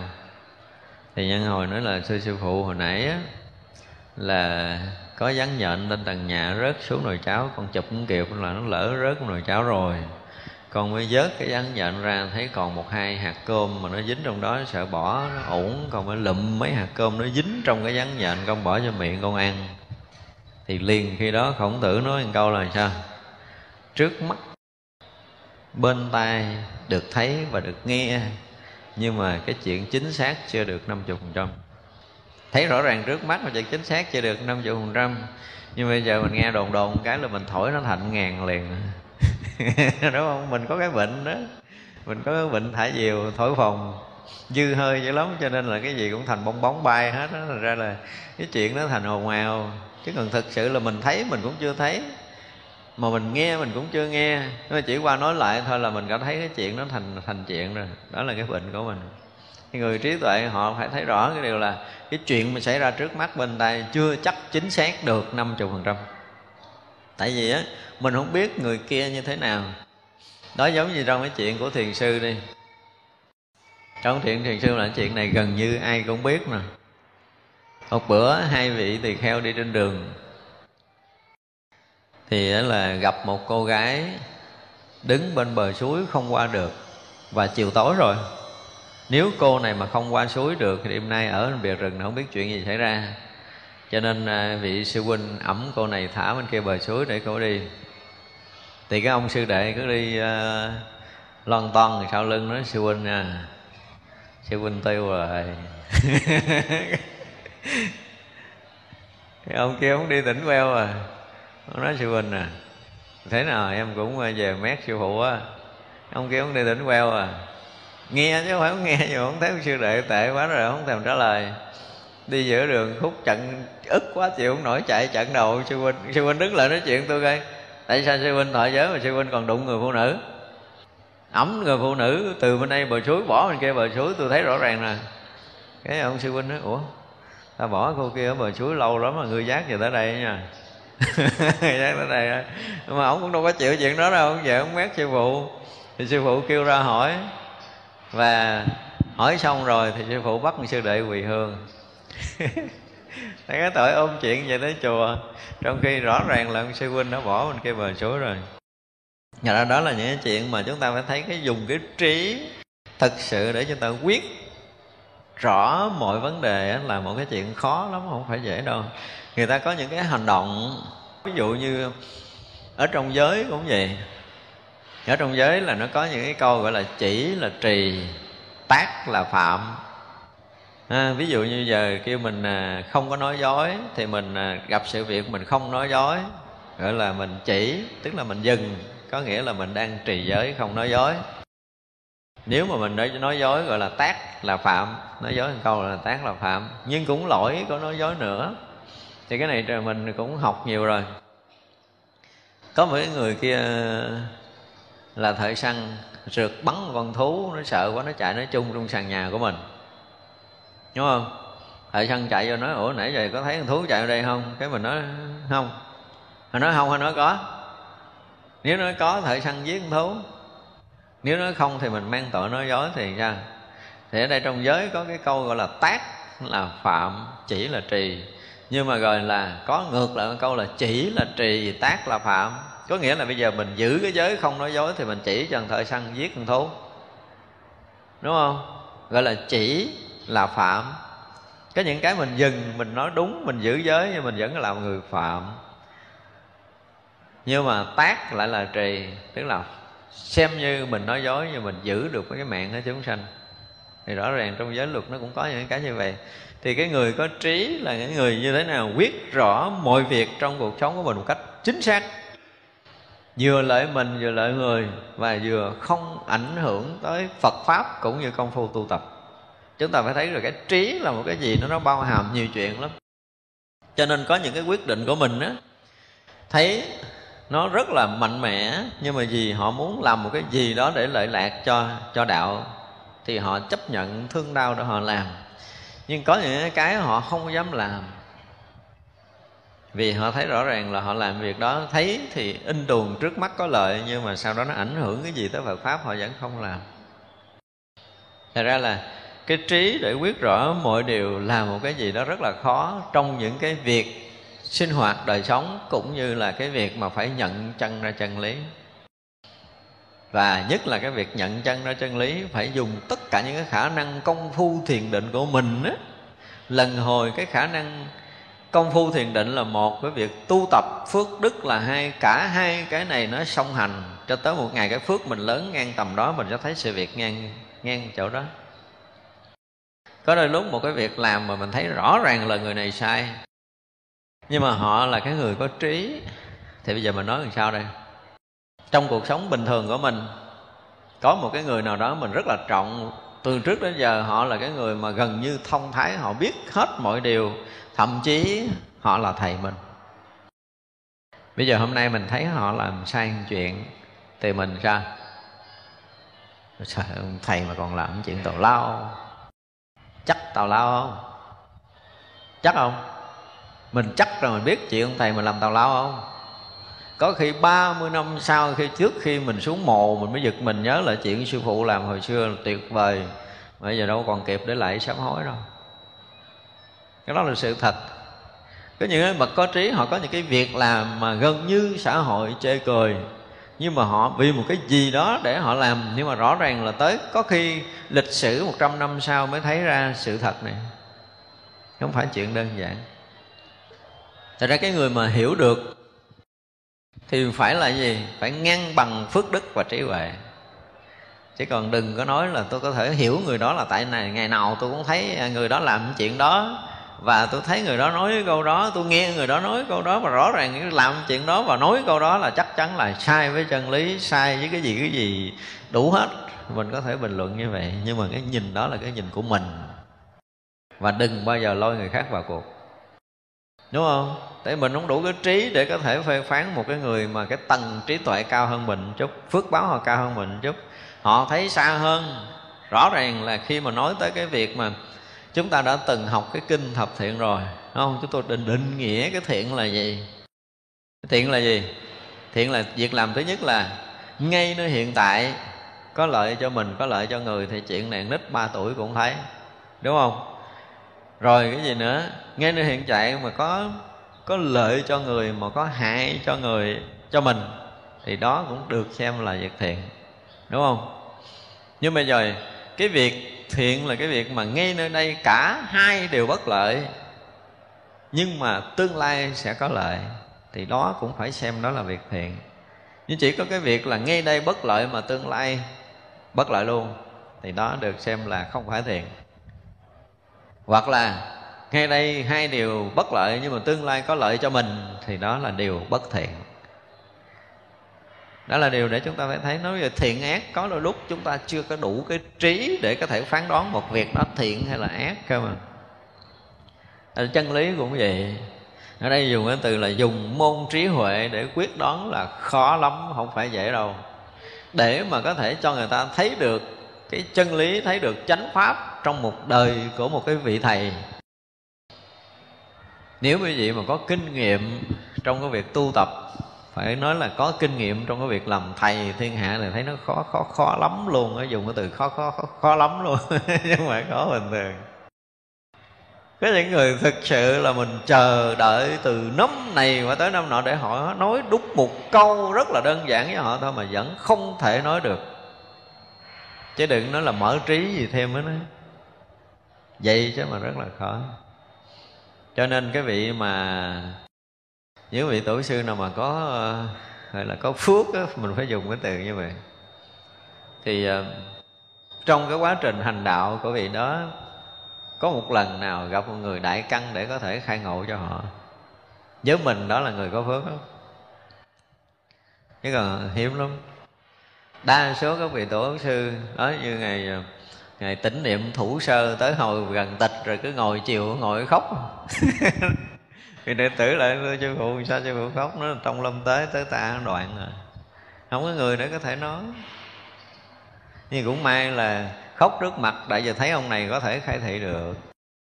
Khóc cho nó thấy. Cuối cùng này bắt đem hết kiến giải mình ra trình. Như vụ con vậy nè, con vậy nó lắc đầu riết cho tới hơn 120 cái câu án thì có một cái nói trúng. Nói, sao hồi xưa, hồi trước giờ không chịu nói câu này đi con nữa tới giờ con mới thấy. Tới giờ mới thấy sau 120 câu án rồi mới nói ra được một câu? Thế ra khi mà nói được một câu rồi thì người này có khả năng để có thể kế thừa sự nghiệp. Không phải dễ, không phải dễ, rất khó. Cho nên là tất cả những cái vị mà chân sư mà muốn tìm một người để kế thừa không phải là chuyện dễ đâu. Thật ra là muốn mà gọi là dùng trí huệ để khai thị cho một người khác tu học Thì thực sự là chuyện rất khó trong cuộc đời này không phải dễ. Vì vậy mà khi mà có chùa chiền, có tăng ni, có Phật tử đông Nhưng mà vị thầy cũng cảm giác có một cái gì đó chưa đủ. Chưa đủ không có nghĩa là chùa chiền mình xây chưa có theo cái ý nguyện của mình Mà chưa đủ ở đây là chưa tìm ra một người để có thể kế thừa được cái sự nghiệp Phật Pháp. Không có. Người thừa tự thì có mà người thừa pháp thì không. Người thừa tự thì đầy. Có người là người mà sẵn sàng để kế thừa cái chùa là quá trời luôn. Nhắm mắt nằm trên bao thấy hàng dạng. Nhưng mà người thừa pháp cứu không ra. Thừa pháp cứu không ra. Mà mục đích của một người hành đạo là người ta muốn cho có một người mà được ngộ đạo để kế thừa cái mạng mạch của Phật pháp. Chỉ cần trong đời, ví dụ như trong cái thời, cái đời của chúng ta ở đây nè, trên toàn thế giới này, tôi nói chỉ cần một người ngộ đạo thôi là đủ để có thể giữ được diền mối chánh pháp đời này sang đời sau được. Nhưng mà toàn thế giới này nếu là cái người xuất gia tu học hết nhưng mà không ai ngộ hết là kể như cũng tàn rồi phải nói như vậy, toàn 8 tỷ người trên thế giới này xuất gia đi, ở một chùa ăn chay nằm đất khổ hạnh đủ thứ đi nhưng mà Phật pháp đối với cái người kia họ vẫn thấy là tàn rụi. chứ không phải chuyện đơn giản. Thật ra không phải đông được gọi là hưng thịnh. Phật Pháp không phải đông người đi gọi là hưng thịnh, Mà là thực tu thực chứng đông Thì lúc đó mới được gọi là hưng thịnh. Có người tu đạt đạo nhiều Thì mới được gọi là hưng thịnh Phật Pháp. Ở Trong một cái thời nào đó, Nếu một quý vị chân sư ra đời Mà đủ sức để có thể khai mở trí huệ, Để cho thiên hạ có thể ngộ đạo được á, thoát khỏi lầm mê sanh tử, nhận chân ra được chân lý, thì chừng đó mới gọi là cái thời đó là cái thời hưng thịnh của Phật Pháp.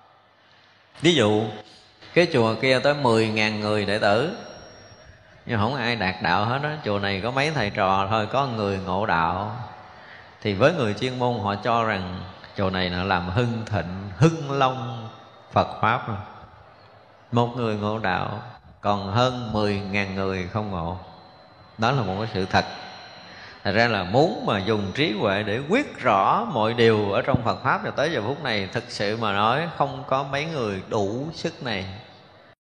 Nếu không phải là những cái người mà đã vượt thoát cái lầm của ngũ quẩn Một phen ngũ quẩn hay không thì hy vọng mới có được chút trí huệ.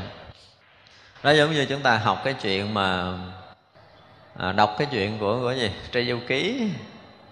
Chúng ta thấy là cứ mỗi lần tề thiên mà gặp ma đánh mà dùng cái thước bản mà đánh để cho cái gì? Một là đánh cho tan xác nó hai là đốt động nó đốt nhà đó, thấy chưa? Thì như vậy là một người mà ta học đạo từ bi của đạo phật thì ta thấy ủa sao cái chuyện này có cái biểu tượng của phật giáo mà mà không thể hiện sự từ bi. Tàn nhẫn đến cái độ mà đánh đánh nát xác ra. Còn đốt nhà đốt cửa đốt động người ta. Quyến thuộc được tiêu hết trụi hết thì vậy là người học phật phải trả lời làm sao? Mới gọi là quyết đoán trí huệ của mình chứ. Trả lời sao?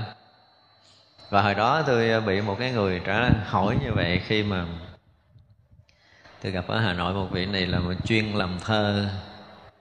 Cũng có tiếng ở trong cái làng thơ của việt nam của mình. Giỏi lắm, tại tôi vô cái vườn nhà ổng, tôi thấy dựng tề thiên được trùm lum hết rồi thì ngồi xuống uống trà nói chuyện tề thiên. Ổng mới hỏi tôi một câu đó hỏi lúc đầu tôi cũng hơi bị sượng á.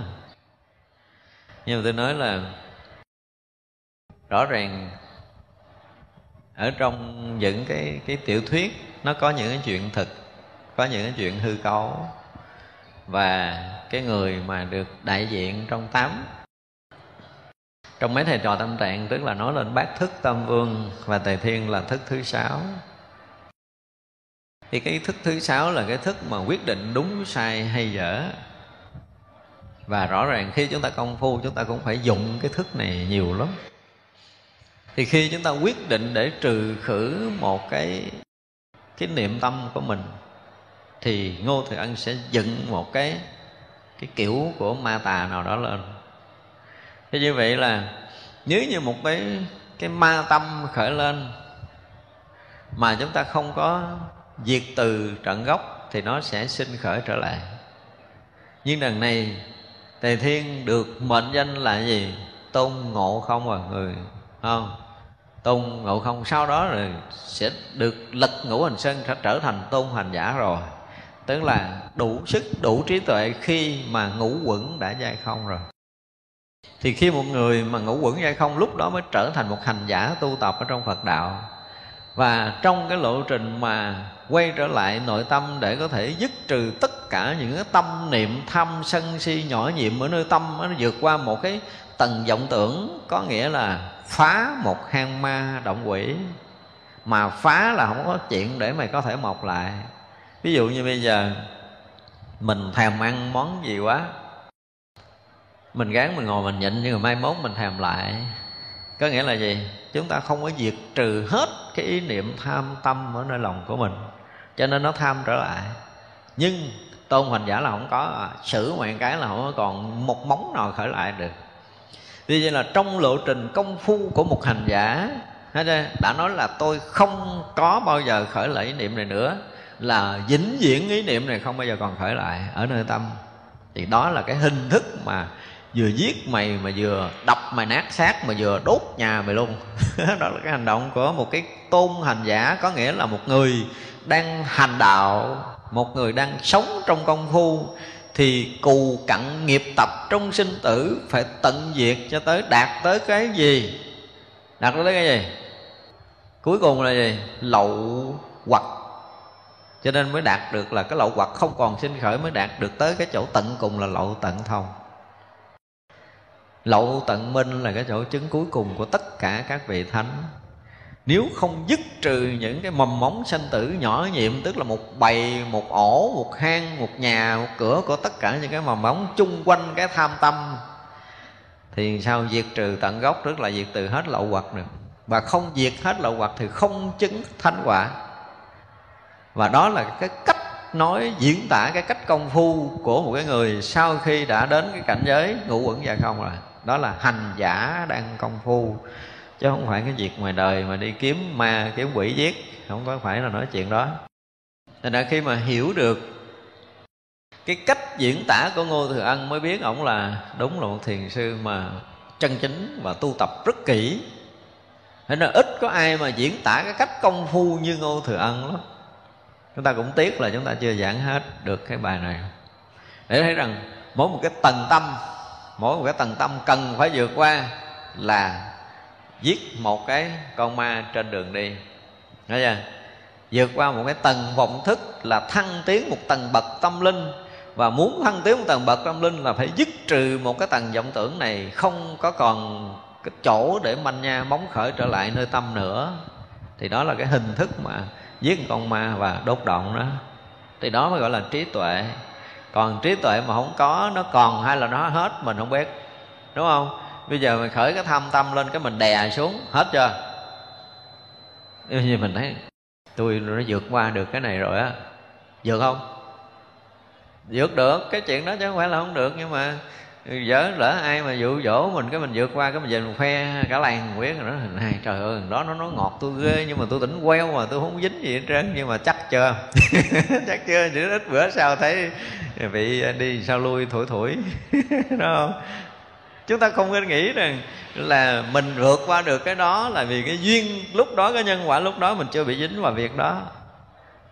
Chứ đừng nghĩ là mình vượt qua được cái gì là mình hay không có hay thôi. Trừ trường hợp chúng ta có trí huệ, tức là một lần ngủ quẩn ra không rồi, thấy được tận nguồn sinh khởi của ý niệm này và diệt là phải về tới nguồn việc mày sạch sẽ nơi tâm, không còn có một mãi may móng niệm trở lại việc đó nữa, thì chừng đó là mình cũng thấy rõ nơi tâm mình là chuyện này đã hết. Đủ đó mới được gọi là đủ trí.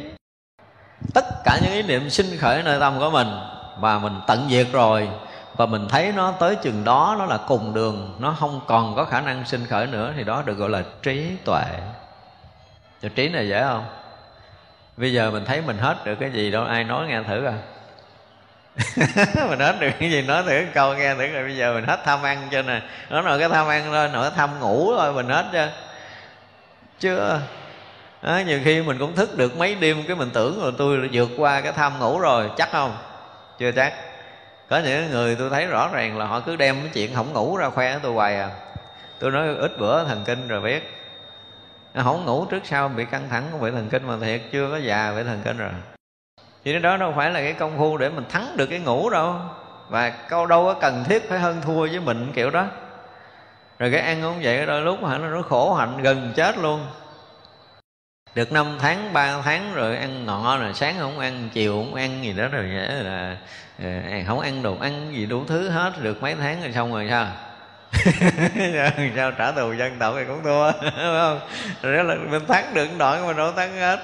Ra cái người có trí thì họ thấy sâu là mình thắng được mình, hay chưa? Và họ thấy rõ ràng là tới lúc đó mình dám tuyên bố là chuyện này của tôi xong rồi đó. Mới gọi là thắng mình thì đó mới gọi là trí tuệ phật đạo. Ra nói về mà gọi là dùng môn trí huệ để quyết rõ mọi vấn đề là một cái điều rất khó với mình bây giờ. Rõ ràng là với chúng ta bây giờ, chưa có mấy ai đủ trí tuệ để có thể dứt trừ một cái điều gì nơi tâm. Nói vậy nghe buồn không? Phải chấp nhận sự thật thôi chứ buồn gì. Đâu có ai có khả năng làm chuyện này. Bây giờ hỏi hết mấy người tu rồi, ai đứng lên nói tôi dứt trừ được cái gì mà nó là vĩnh viễn không sinh khởi được, hằng hà sa sáu kiếp về sao? Ai có khả năng này? Chưa có đâu. Dám chắc là không ai có, không ai dám nói. Rồi đó là sự thật. Để thấy rằng mình có tu hay không, cho nên ở đây gọi là dùng môn trí huệ để mà quyết rõ một vấn đề là không thể có mấy người trong cái thế gian này luôn nữa. Trừ trường hợp những vị đã vượt qua một lần, giống như đại thiên là ngủ quẩn ra không rồi đó. Đập mày mà đốt nhà, đập cho tan xác mà đốt nhà, đốt động dòng họ bà con, giết hết, giết sạch luôn, không có còn chỗ nào để sống sót nữa thì rõ ràng là Tề Thiên dùng cái mắt mình nhìn, không có còn một chút ý niệm nhỏ nhiệm gì ở nơi tâm nữa, thì lúc đó mới vượt qua cái chỗ đó. Đó, trên đường đi tới tây thương Thiên có nghĩa là gì? Trên đường đi tới cái chỗ tận cùng giác ngộ của chính mình. Và như vậy là bắt buộc chúng ta phải qua từng tầng bậc của của tâm linh, vượt qua từng tầng bậc của vọng tưởng. Chứ không thể nói là việc tu hành là đơn giản phải thực sự quyết liệt, thực sự dũng mãnh, thực sự trí tuệ. Không trí tuệ không giải quyết được chuyện gì đâu. Nó cứ lầy nhầy, trời y như con gà nuốt dây thun phải nói là mình công phu riết thời gian mình. Đó là lúc tối ngồi lại nhìn, ủa sao tôi thấy cái này mình xong rồi mà ta hồi cái mình thấy, ủa sao mình ra không khỏi không? Đúng không? Mình thấy rõ ràng mình xong rồi. Đó năm tháng, bảy tháng là tâm mình yên ổn, thanh tịnh, dễ sợ. Tự nhiên bữa nay ngồi thiền bị động mà dằn xếp hoài không có được hết thời thiền ngồi đó khóc. Và nếu chúng ta thực sự quyết tu, chúng ta dễ bị những cái chuyện này xảy ra lắm. Thật ra là dùng cái trí huệ mà để quyết rõ mọi vấn đề, Thì đó là một cái thách thức thực sự cho tất cả những người tu tập. Chúng ta nói như vậy, Nếu mà chúng ta càng à, càng đi sâu vào chuyên môn chừng nào, Thì chúng ta sẽ thấy những cái tàn ẩn Ở nơi tâm của mình đó. Nó là một cái quỷ quyệt. Phải nói là một cái hang ổ quỷ quyệt kinh khủng nhất. Ở trong tâm giới này chứ không phải là thế giới loài người. Phải dùng cái từ như vậy phải nói là mình là một cái gì quỷ quyệt nhất. Cho nên mình nhìn cái người ngoài quỷ quyệt, tôi cũng cười thôi, tôi nói không có nhiều đâu. Chưa có nhiều đâu. Để rõ ràng là họ gạt mình, họ hại mình gì đó, mình nói lúc mình nghĩ nghĩ là mới đầu thì cũng bực, nhưng mà nghĩ kỹ là không có nhiều đâu. Chưa có xài hết vốn của nó. Vốn nó kinh khủng lắm bây giờ cái thế giới mà, thế giới tâm linh quỷ quyệt của chúng sanh không bao giờ có ai có thể tưởng tượng nói là nó quỷ quyệt, nó xảo ngụy, nó gian manh, nó gian ác. Kinh khủng, không có dùng cái từ nào có thể nói hết được hết nó còn nguyên hang, nguyên ổ hết rồi nguyên động hết rồi chưa có phá được động nào hết á. Phải nói như vậy tức là những hang ma động quỷ là gần như chúng ta chưa lần đã phá. Không phá được cái gì, chưa từng phá được cái gì luôn nữa.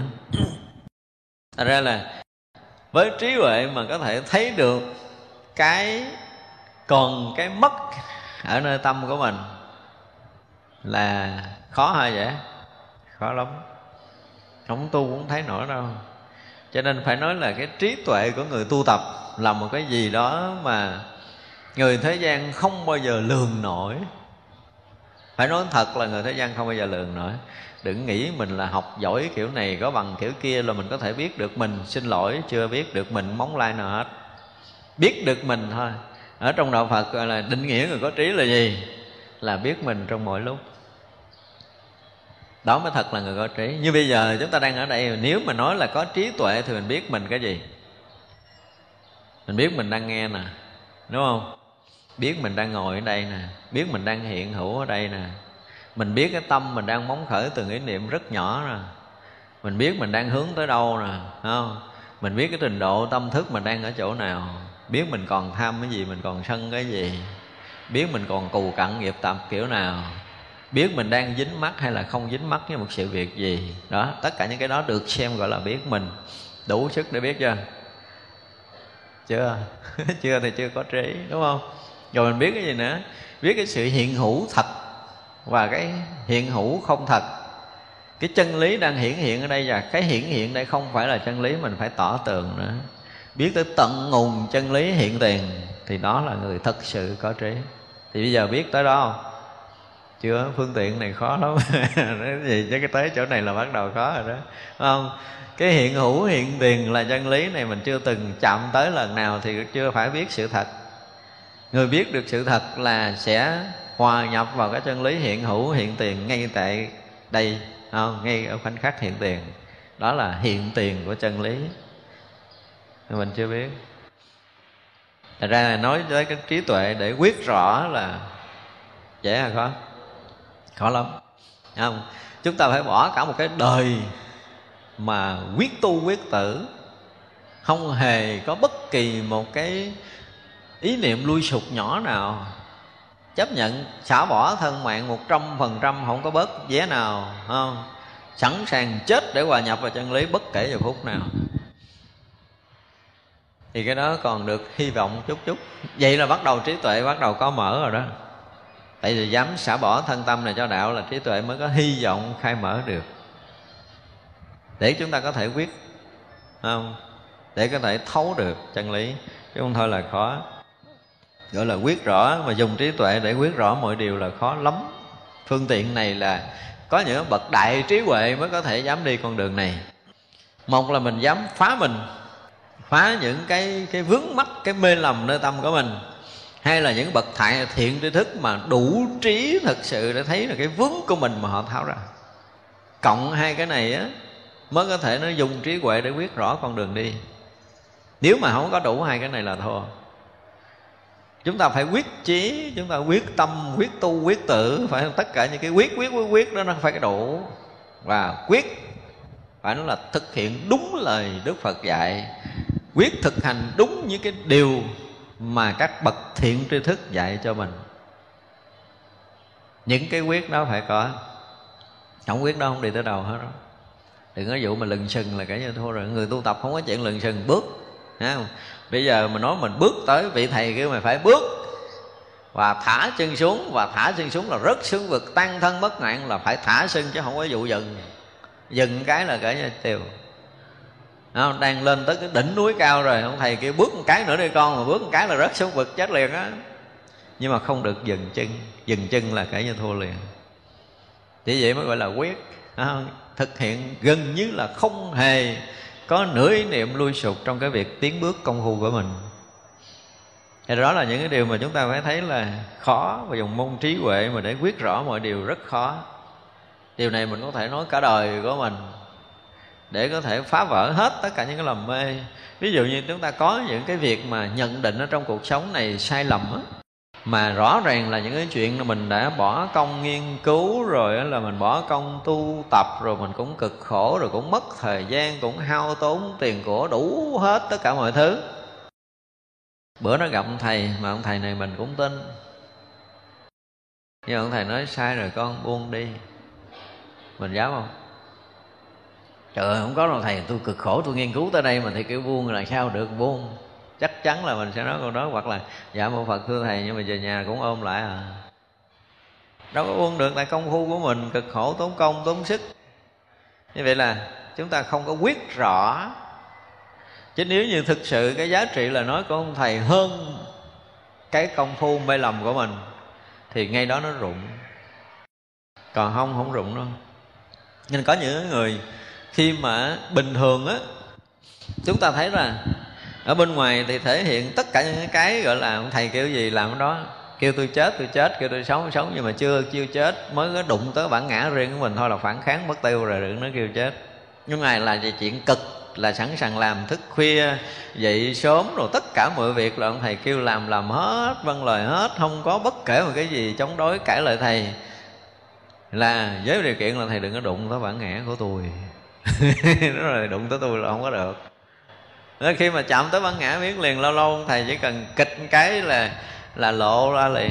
Thì rõ ràng là cái sự kháng cự không chấp nhận buông bỏ bản ngã của mình, nó ngầm ở bên trong còn rất là lớn.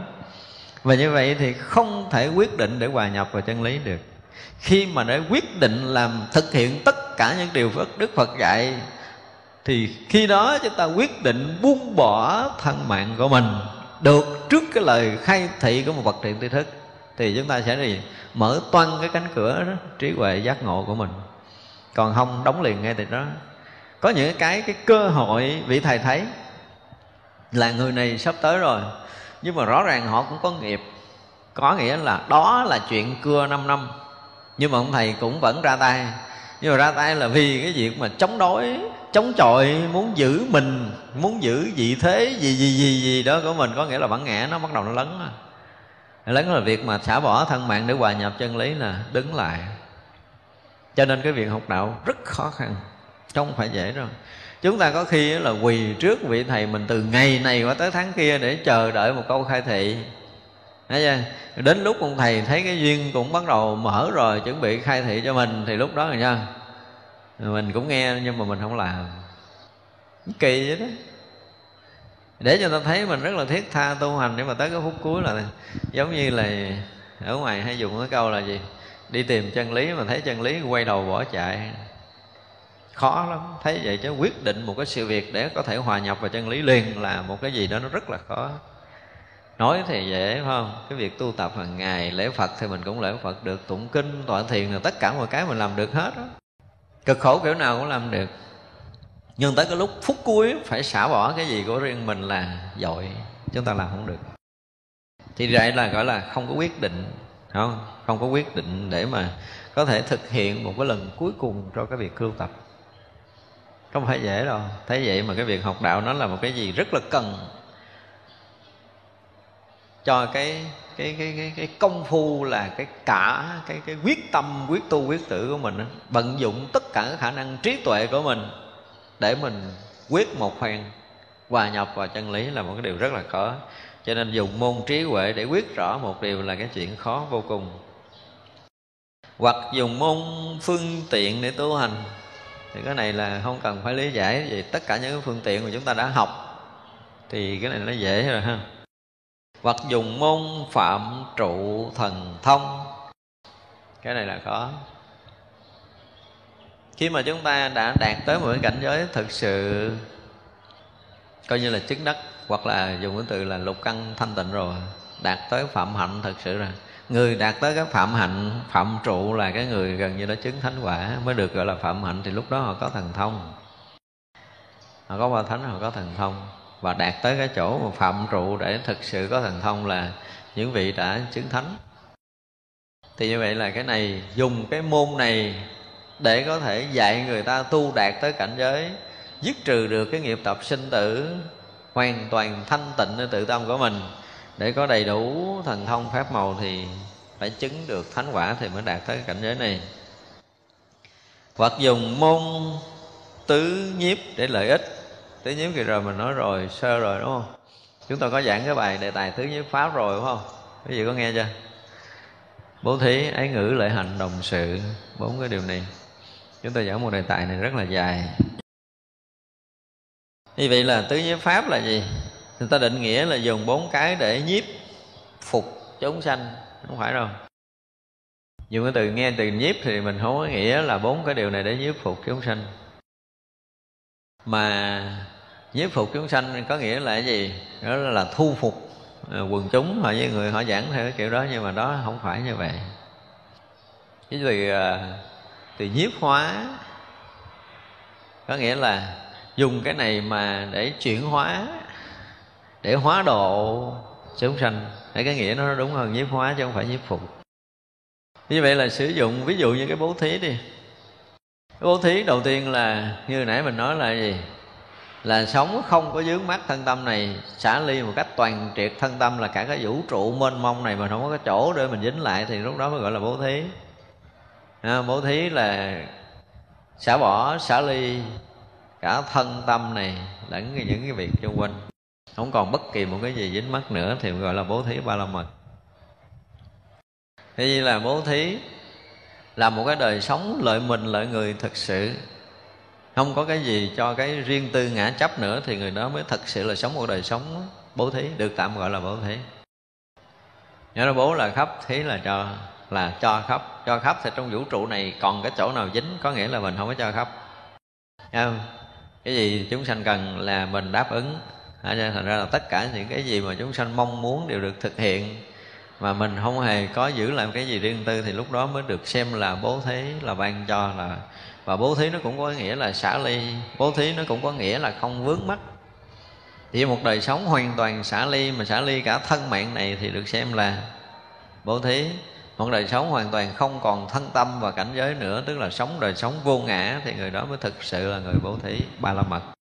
Như vậy là cái bố thí nó không phải dễ, đúng không? Dùng cái cái cái cái đời sống vô ngã, vị tha của mình để làm lợi ích tất cả chúng sanh muôn loài, thì đó là gọi là bố thí nhiếp.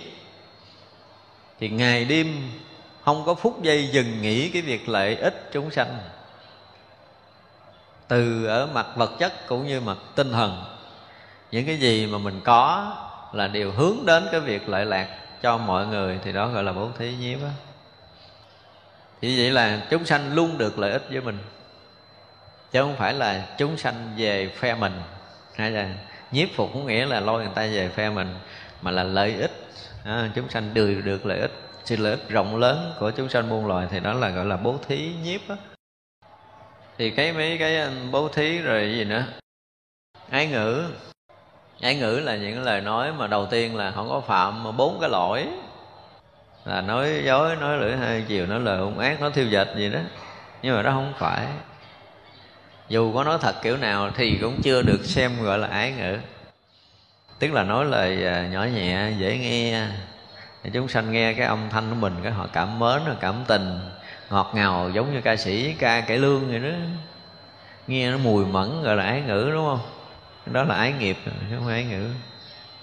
Ái ngữ là những cái lời nói mà làm cho chúng sanh được gì? Được gì? Trước mắt là được bình an. Ở cái tầng thấp á, ở tầng thấp là chúng sanh khi nghe cái lời nói này thì họ sẽ được yên ổn được an lạc. Thì đó mới là ái ngữ không làm cho họ loạn tâm, không làm cho họ phiền não, không làm cho họ bất an, dao động thì đó mới gọi là lời nói ái ngữ. Và lời nói ái ngữ ở một cái tầng cao hơn nữa là gì? Thể hiện trọn vẹn chân lý, giác ngộ giải thoát để cho chúng sanh được được gì? Nhận chân lý và được giác ngộ giải thoát bởi cái việc làm của mình. Lời nói của mình thì đó mới thật là cái chân ái ngữ. Chứ mình nói người ta mù mù tịch thì không phải là chân ái ngữ rồi, đúng không? Mình nói người ta bất an thì không phải ái ngữ cho nên là cái tầng thấp, tức là lời nói ngôn âm đó sẽ đem lại sự yên bình, an ổn, an lạc cho chúng sanh. Và tầng cao thì phải khai mở được trí huệ cho người ta được giác ngộ giải thoát.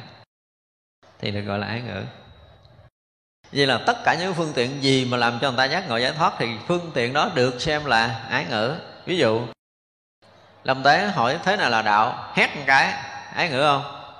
Ái ngữ đó đó gọi là ái ngữ. Gặp ngài thạch cũng dương cung bắn người ta. Người ta ngộ đạo là ái ngữ. Ngài tỷ lạo lại hỏi mở tổ thế nào là đạo? Đạp đạp lăn cù mèo. Ngộ đạo đó là ái ngữ. Thế đó cái hành động và phương tiện để làm cho người ta được giác ngộ giải thoát Thì xem như những phương tiện đó là được coi là ái ngữ. Tại ngôn ngữ là cái truyền thông, cái thông tin mà mình muốn truyền. Đúng không? Thì cái hành động cũng là một cái thông tin muốn cho người ta nhận đạo. Cái tiếng hét hoặc là cái đạp đó cũng là một cái thông tin truyền thông để cho người kia được nhận chân lý, nhận chánh pháp. Thì đó được xem là một cái hình thức lời nói mà sử dụng để cho người ta truyền đạt được cái thông tin mình muốn truyền. Thì đó cũng xem là một cái chuyện của ái ngữ. Thì đó là chúng ta phải thấy. Rồi lợi hành, thì lợi hành thì dễ hiểu rồi, đúng không? Tức là tất cả những cái hành động lợi lạc cho chúng sanh thì mình sẽ sẵn sàng làm. Nhưng cái đồng sự là cái khó cái cuối cùng cái đồng sự khó lắm. Khi mà một vị bồ tát mà đã gọi là hòa quan đồng trần á, thì chúng ta dễ bị hiểu lầm lắm. Mà thiệt dễ bị hiểu lầm lắm. Nói cái việc à, đơn giản là người ta kinh doanh buôn bán thôi. Thì vị bồ tát nó cũng kinh doanh buôn bán mà nếu đó là một cái người tu thì bị hiểu lầm không? Một, một người tu mà bây giờ đi ra đường để buôn bán rồi bị hiểu lầm không? Bị liền tính toán tới cái chuyện là phải có tiền là bị hiểu lầm liền. Chưa nói tới cái chuyện khác. Thì có hàng hà sa số những cái chuyện xung quanh. Mà người ta phải muốn thấy rằng cái duyên cần phải độ với một cái anh buôn bán này. Người ta độ. Giống như cái thời mà chúng ta thấy cái thời mà sau khi nhị tổ huệ khả ngộ đạo, thì nhị tử vi khả sống ở đâu? Ai biết không? Sống ở bến xe, sống cái chỗ mà khuân giác này chung đụng ăn ngủ với mấy cái thằng khuân giác ở bến xe, bến tàu á. Thì vậy bị người ta hiểu là ông đó ngộ đạo, ông tu rồi mà tối ngày nó ngủ ăn bờ, ngủ bụi với mấy cái thằng côn đồ vô côn không à. Vậy mà ổng cũng bụi đời chứ không có ngộ đạo gì, đúng không? Người ta cũng sẽ hiểu lầm. Nhưng mà các vị đồng sự nhiễm thấy lại cái chỗ đó cái duyên đời đó, tức là sau khi mà người ta ngộ đạo rồi, người ta sẽ thấy cái duyên của mình trong đời này mình độ ai cái đã. Mình độ theo cái hướng nào, nghịch hạnh hoặc là thuận hạnh thì chính mình phải có một cái quyết định này để mà bắt đầu công việc hành đạo. Đây là cái điều khó lắm, không phải dễ đâu. Như vậy là khi một bồ tát mà đủ trí tuệ sau lần ngộ đạo rồi, thấy mình phải là sống một cái đời sống thực sự thanh tịnh để độ sanh à thì vị đó đi con đường thuận hạnh nhưng mà các vị nó là mấy cái đứa mà nó đi theo mình bây giờ nó lạc vô mấy cái cõi đó đời này mà không lôi nó ra kịp á, là nó đi vĩnh viễn luôn á. Là bắt buộc mấy vị phải vô những cái chỗ mà rất là khó khăn.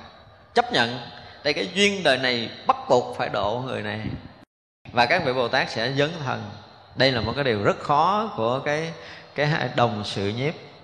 Và các vị bồ tát ở tất cả các cõi thanh tịnh, bây giờ cái loài người của mình ở đây cần phật pháp. Nhưng mà trong cái thời điểm này không có vị bồ tát nào xuống đây. Và cõi này cực quá. Chưa? xuống cõi ta bà khổ này quá nhiều chuyện để nói. Đa số các vị bồ tát mà yếu yếu xuống đây không nổi chúng đang thời gian kiếm đường rút tu chạy về mất tiêu. Không phải chịu nổi đâu. Không phải dễ mà độ chúng sanh trong cái cõi này phải nói một câu như vậy. Vậy mà các vị bồ tát cũng phải dấn thân xuống đây. Sống một cái đời sống phàm tục. Thấy chưa? Rồi, rồi cũng ăn rồi cũng chung vô thai. Chung vô thai là cái chuyện ngao ngán nhất của các vị thánh. Bây giờ cái từ chung vô chung ra thai là các vị không có ưa cái chuyện đó. Đấy, nhưng mà cũng phải rồi bắt phải chung vô thai rồi phải sinh ra rồi phải lớn lên theo cái kiểu mà học cái kiểu làm người thôi là là các vị mà thì thanh văn sợ lắm. Các vị ở cõi trời càng khiếp đảm hơn nữa. Ở trời gần mình nhất nó từng chung vô chung ra rồi nó thấy sợ lắm không có dám. Chỉ có những bậc mà phải nói là đại bồ tát khi nhìn thấy cái khổ của chúng sanh trong cái cõi này thương quá không có nỡ bỏ phải chấp nhận lăn xả xuống đây. Đó là thành một con người, đó là đồng sự. Để làm một con người, nói tiếng nói loài người, độ cho cái loài người ở cõi này. Thì đó gọi là đồng sự nhiếp đó. thì cái đồng sự này khó lắm. Gần như hòa nhập trong tất cả những cảnh giới, tất cả các cõi giới ở khắp pháp giới mười phương này. Để có thể làm lợi ích chúng sanh là cái điều rất khó.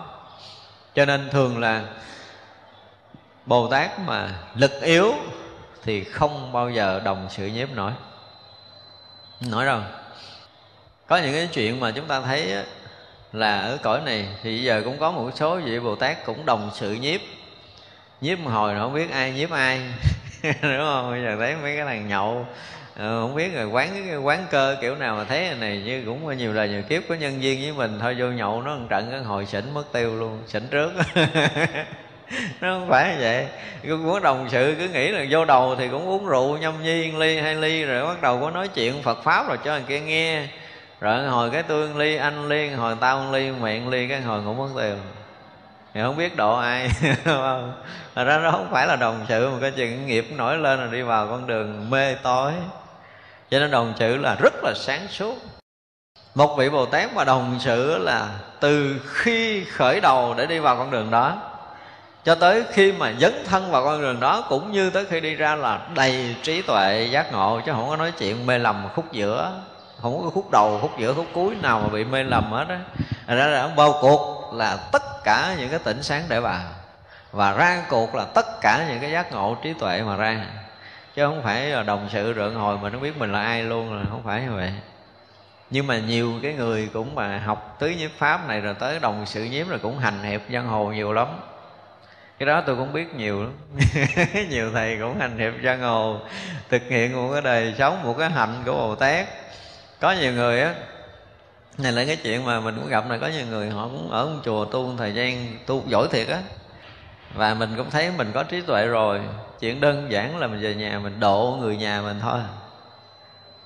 Chứ không nói là ở ngoài đường, độ cha, độ mẹ mình, độ dòng họ và con mình bắt đầu mới về quê cất một cái thất à, mới là này cũng có cái thất ở riêng rồi là cũng là tới lui thăm hỏi gia đình rồi cũng tụ họp bà con chồng sớm mình lại rồi cũng giảng kinh thuyết pháp một thời gian. Rồi cái thời gian cái thấy tóc để dài dài. Thời gian rồi không còn mặc đồ tu luôn.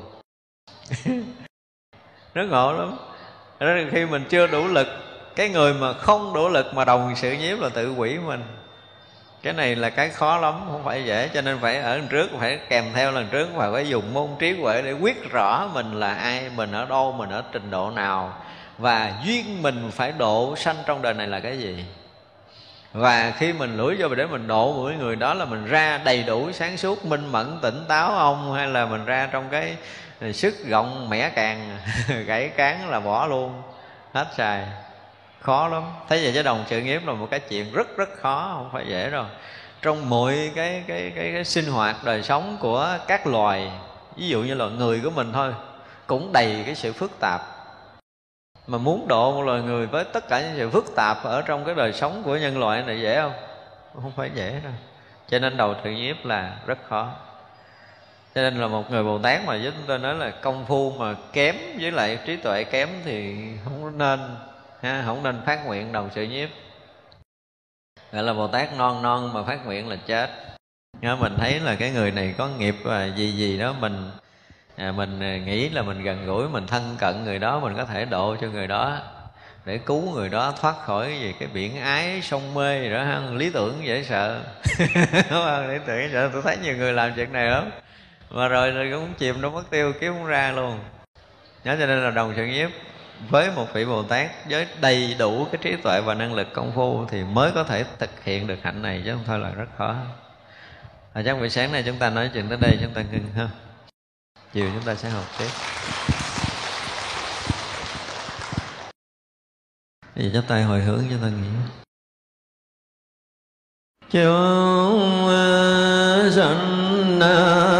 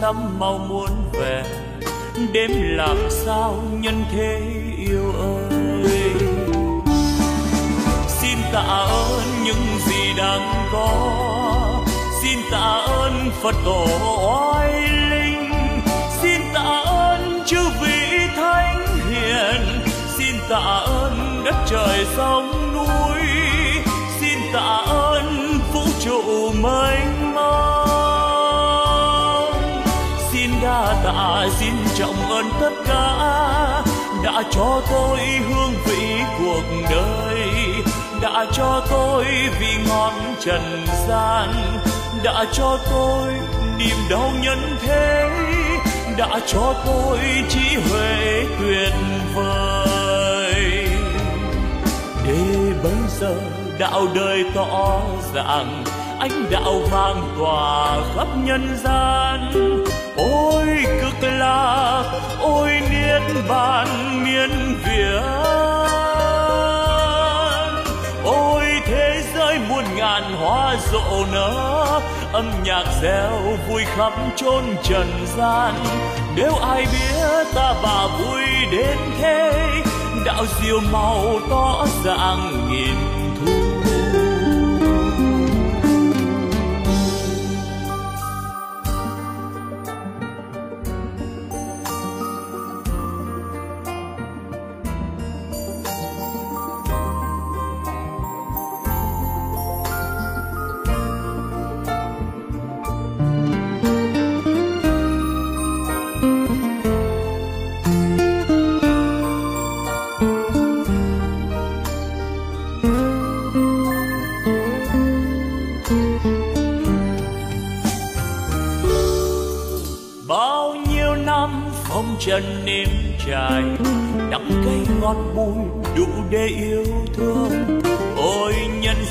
sao lắm mau muốn về?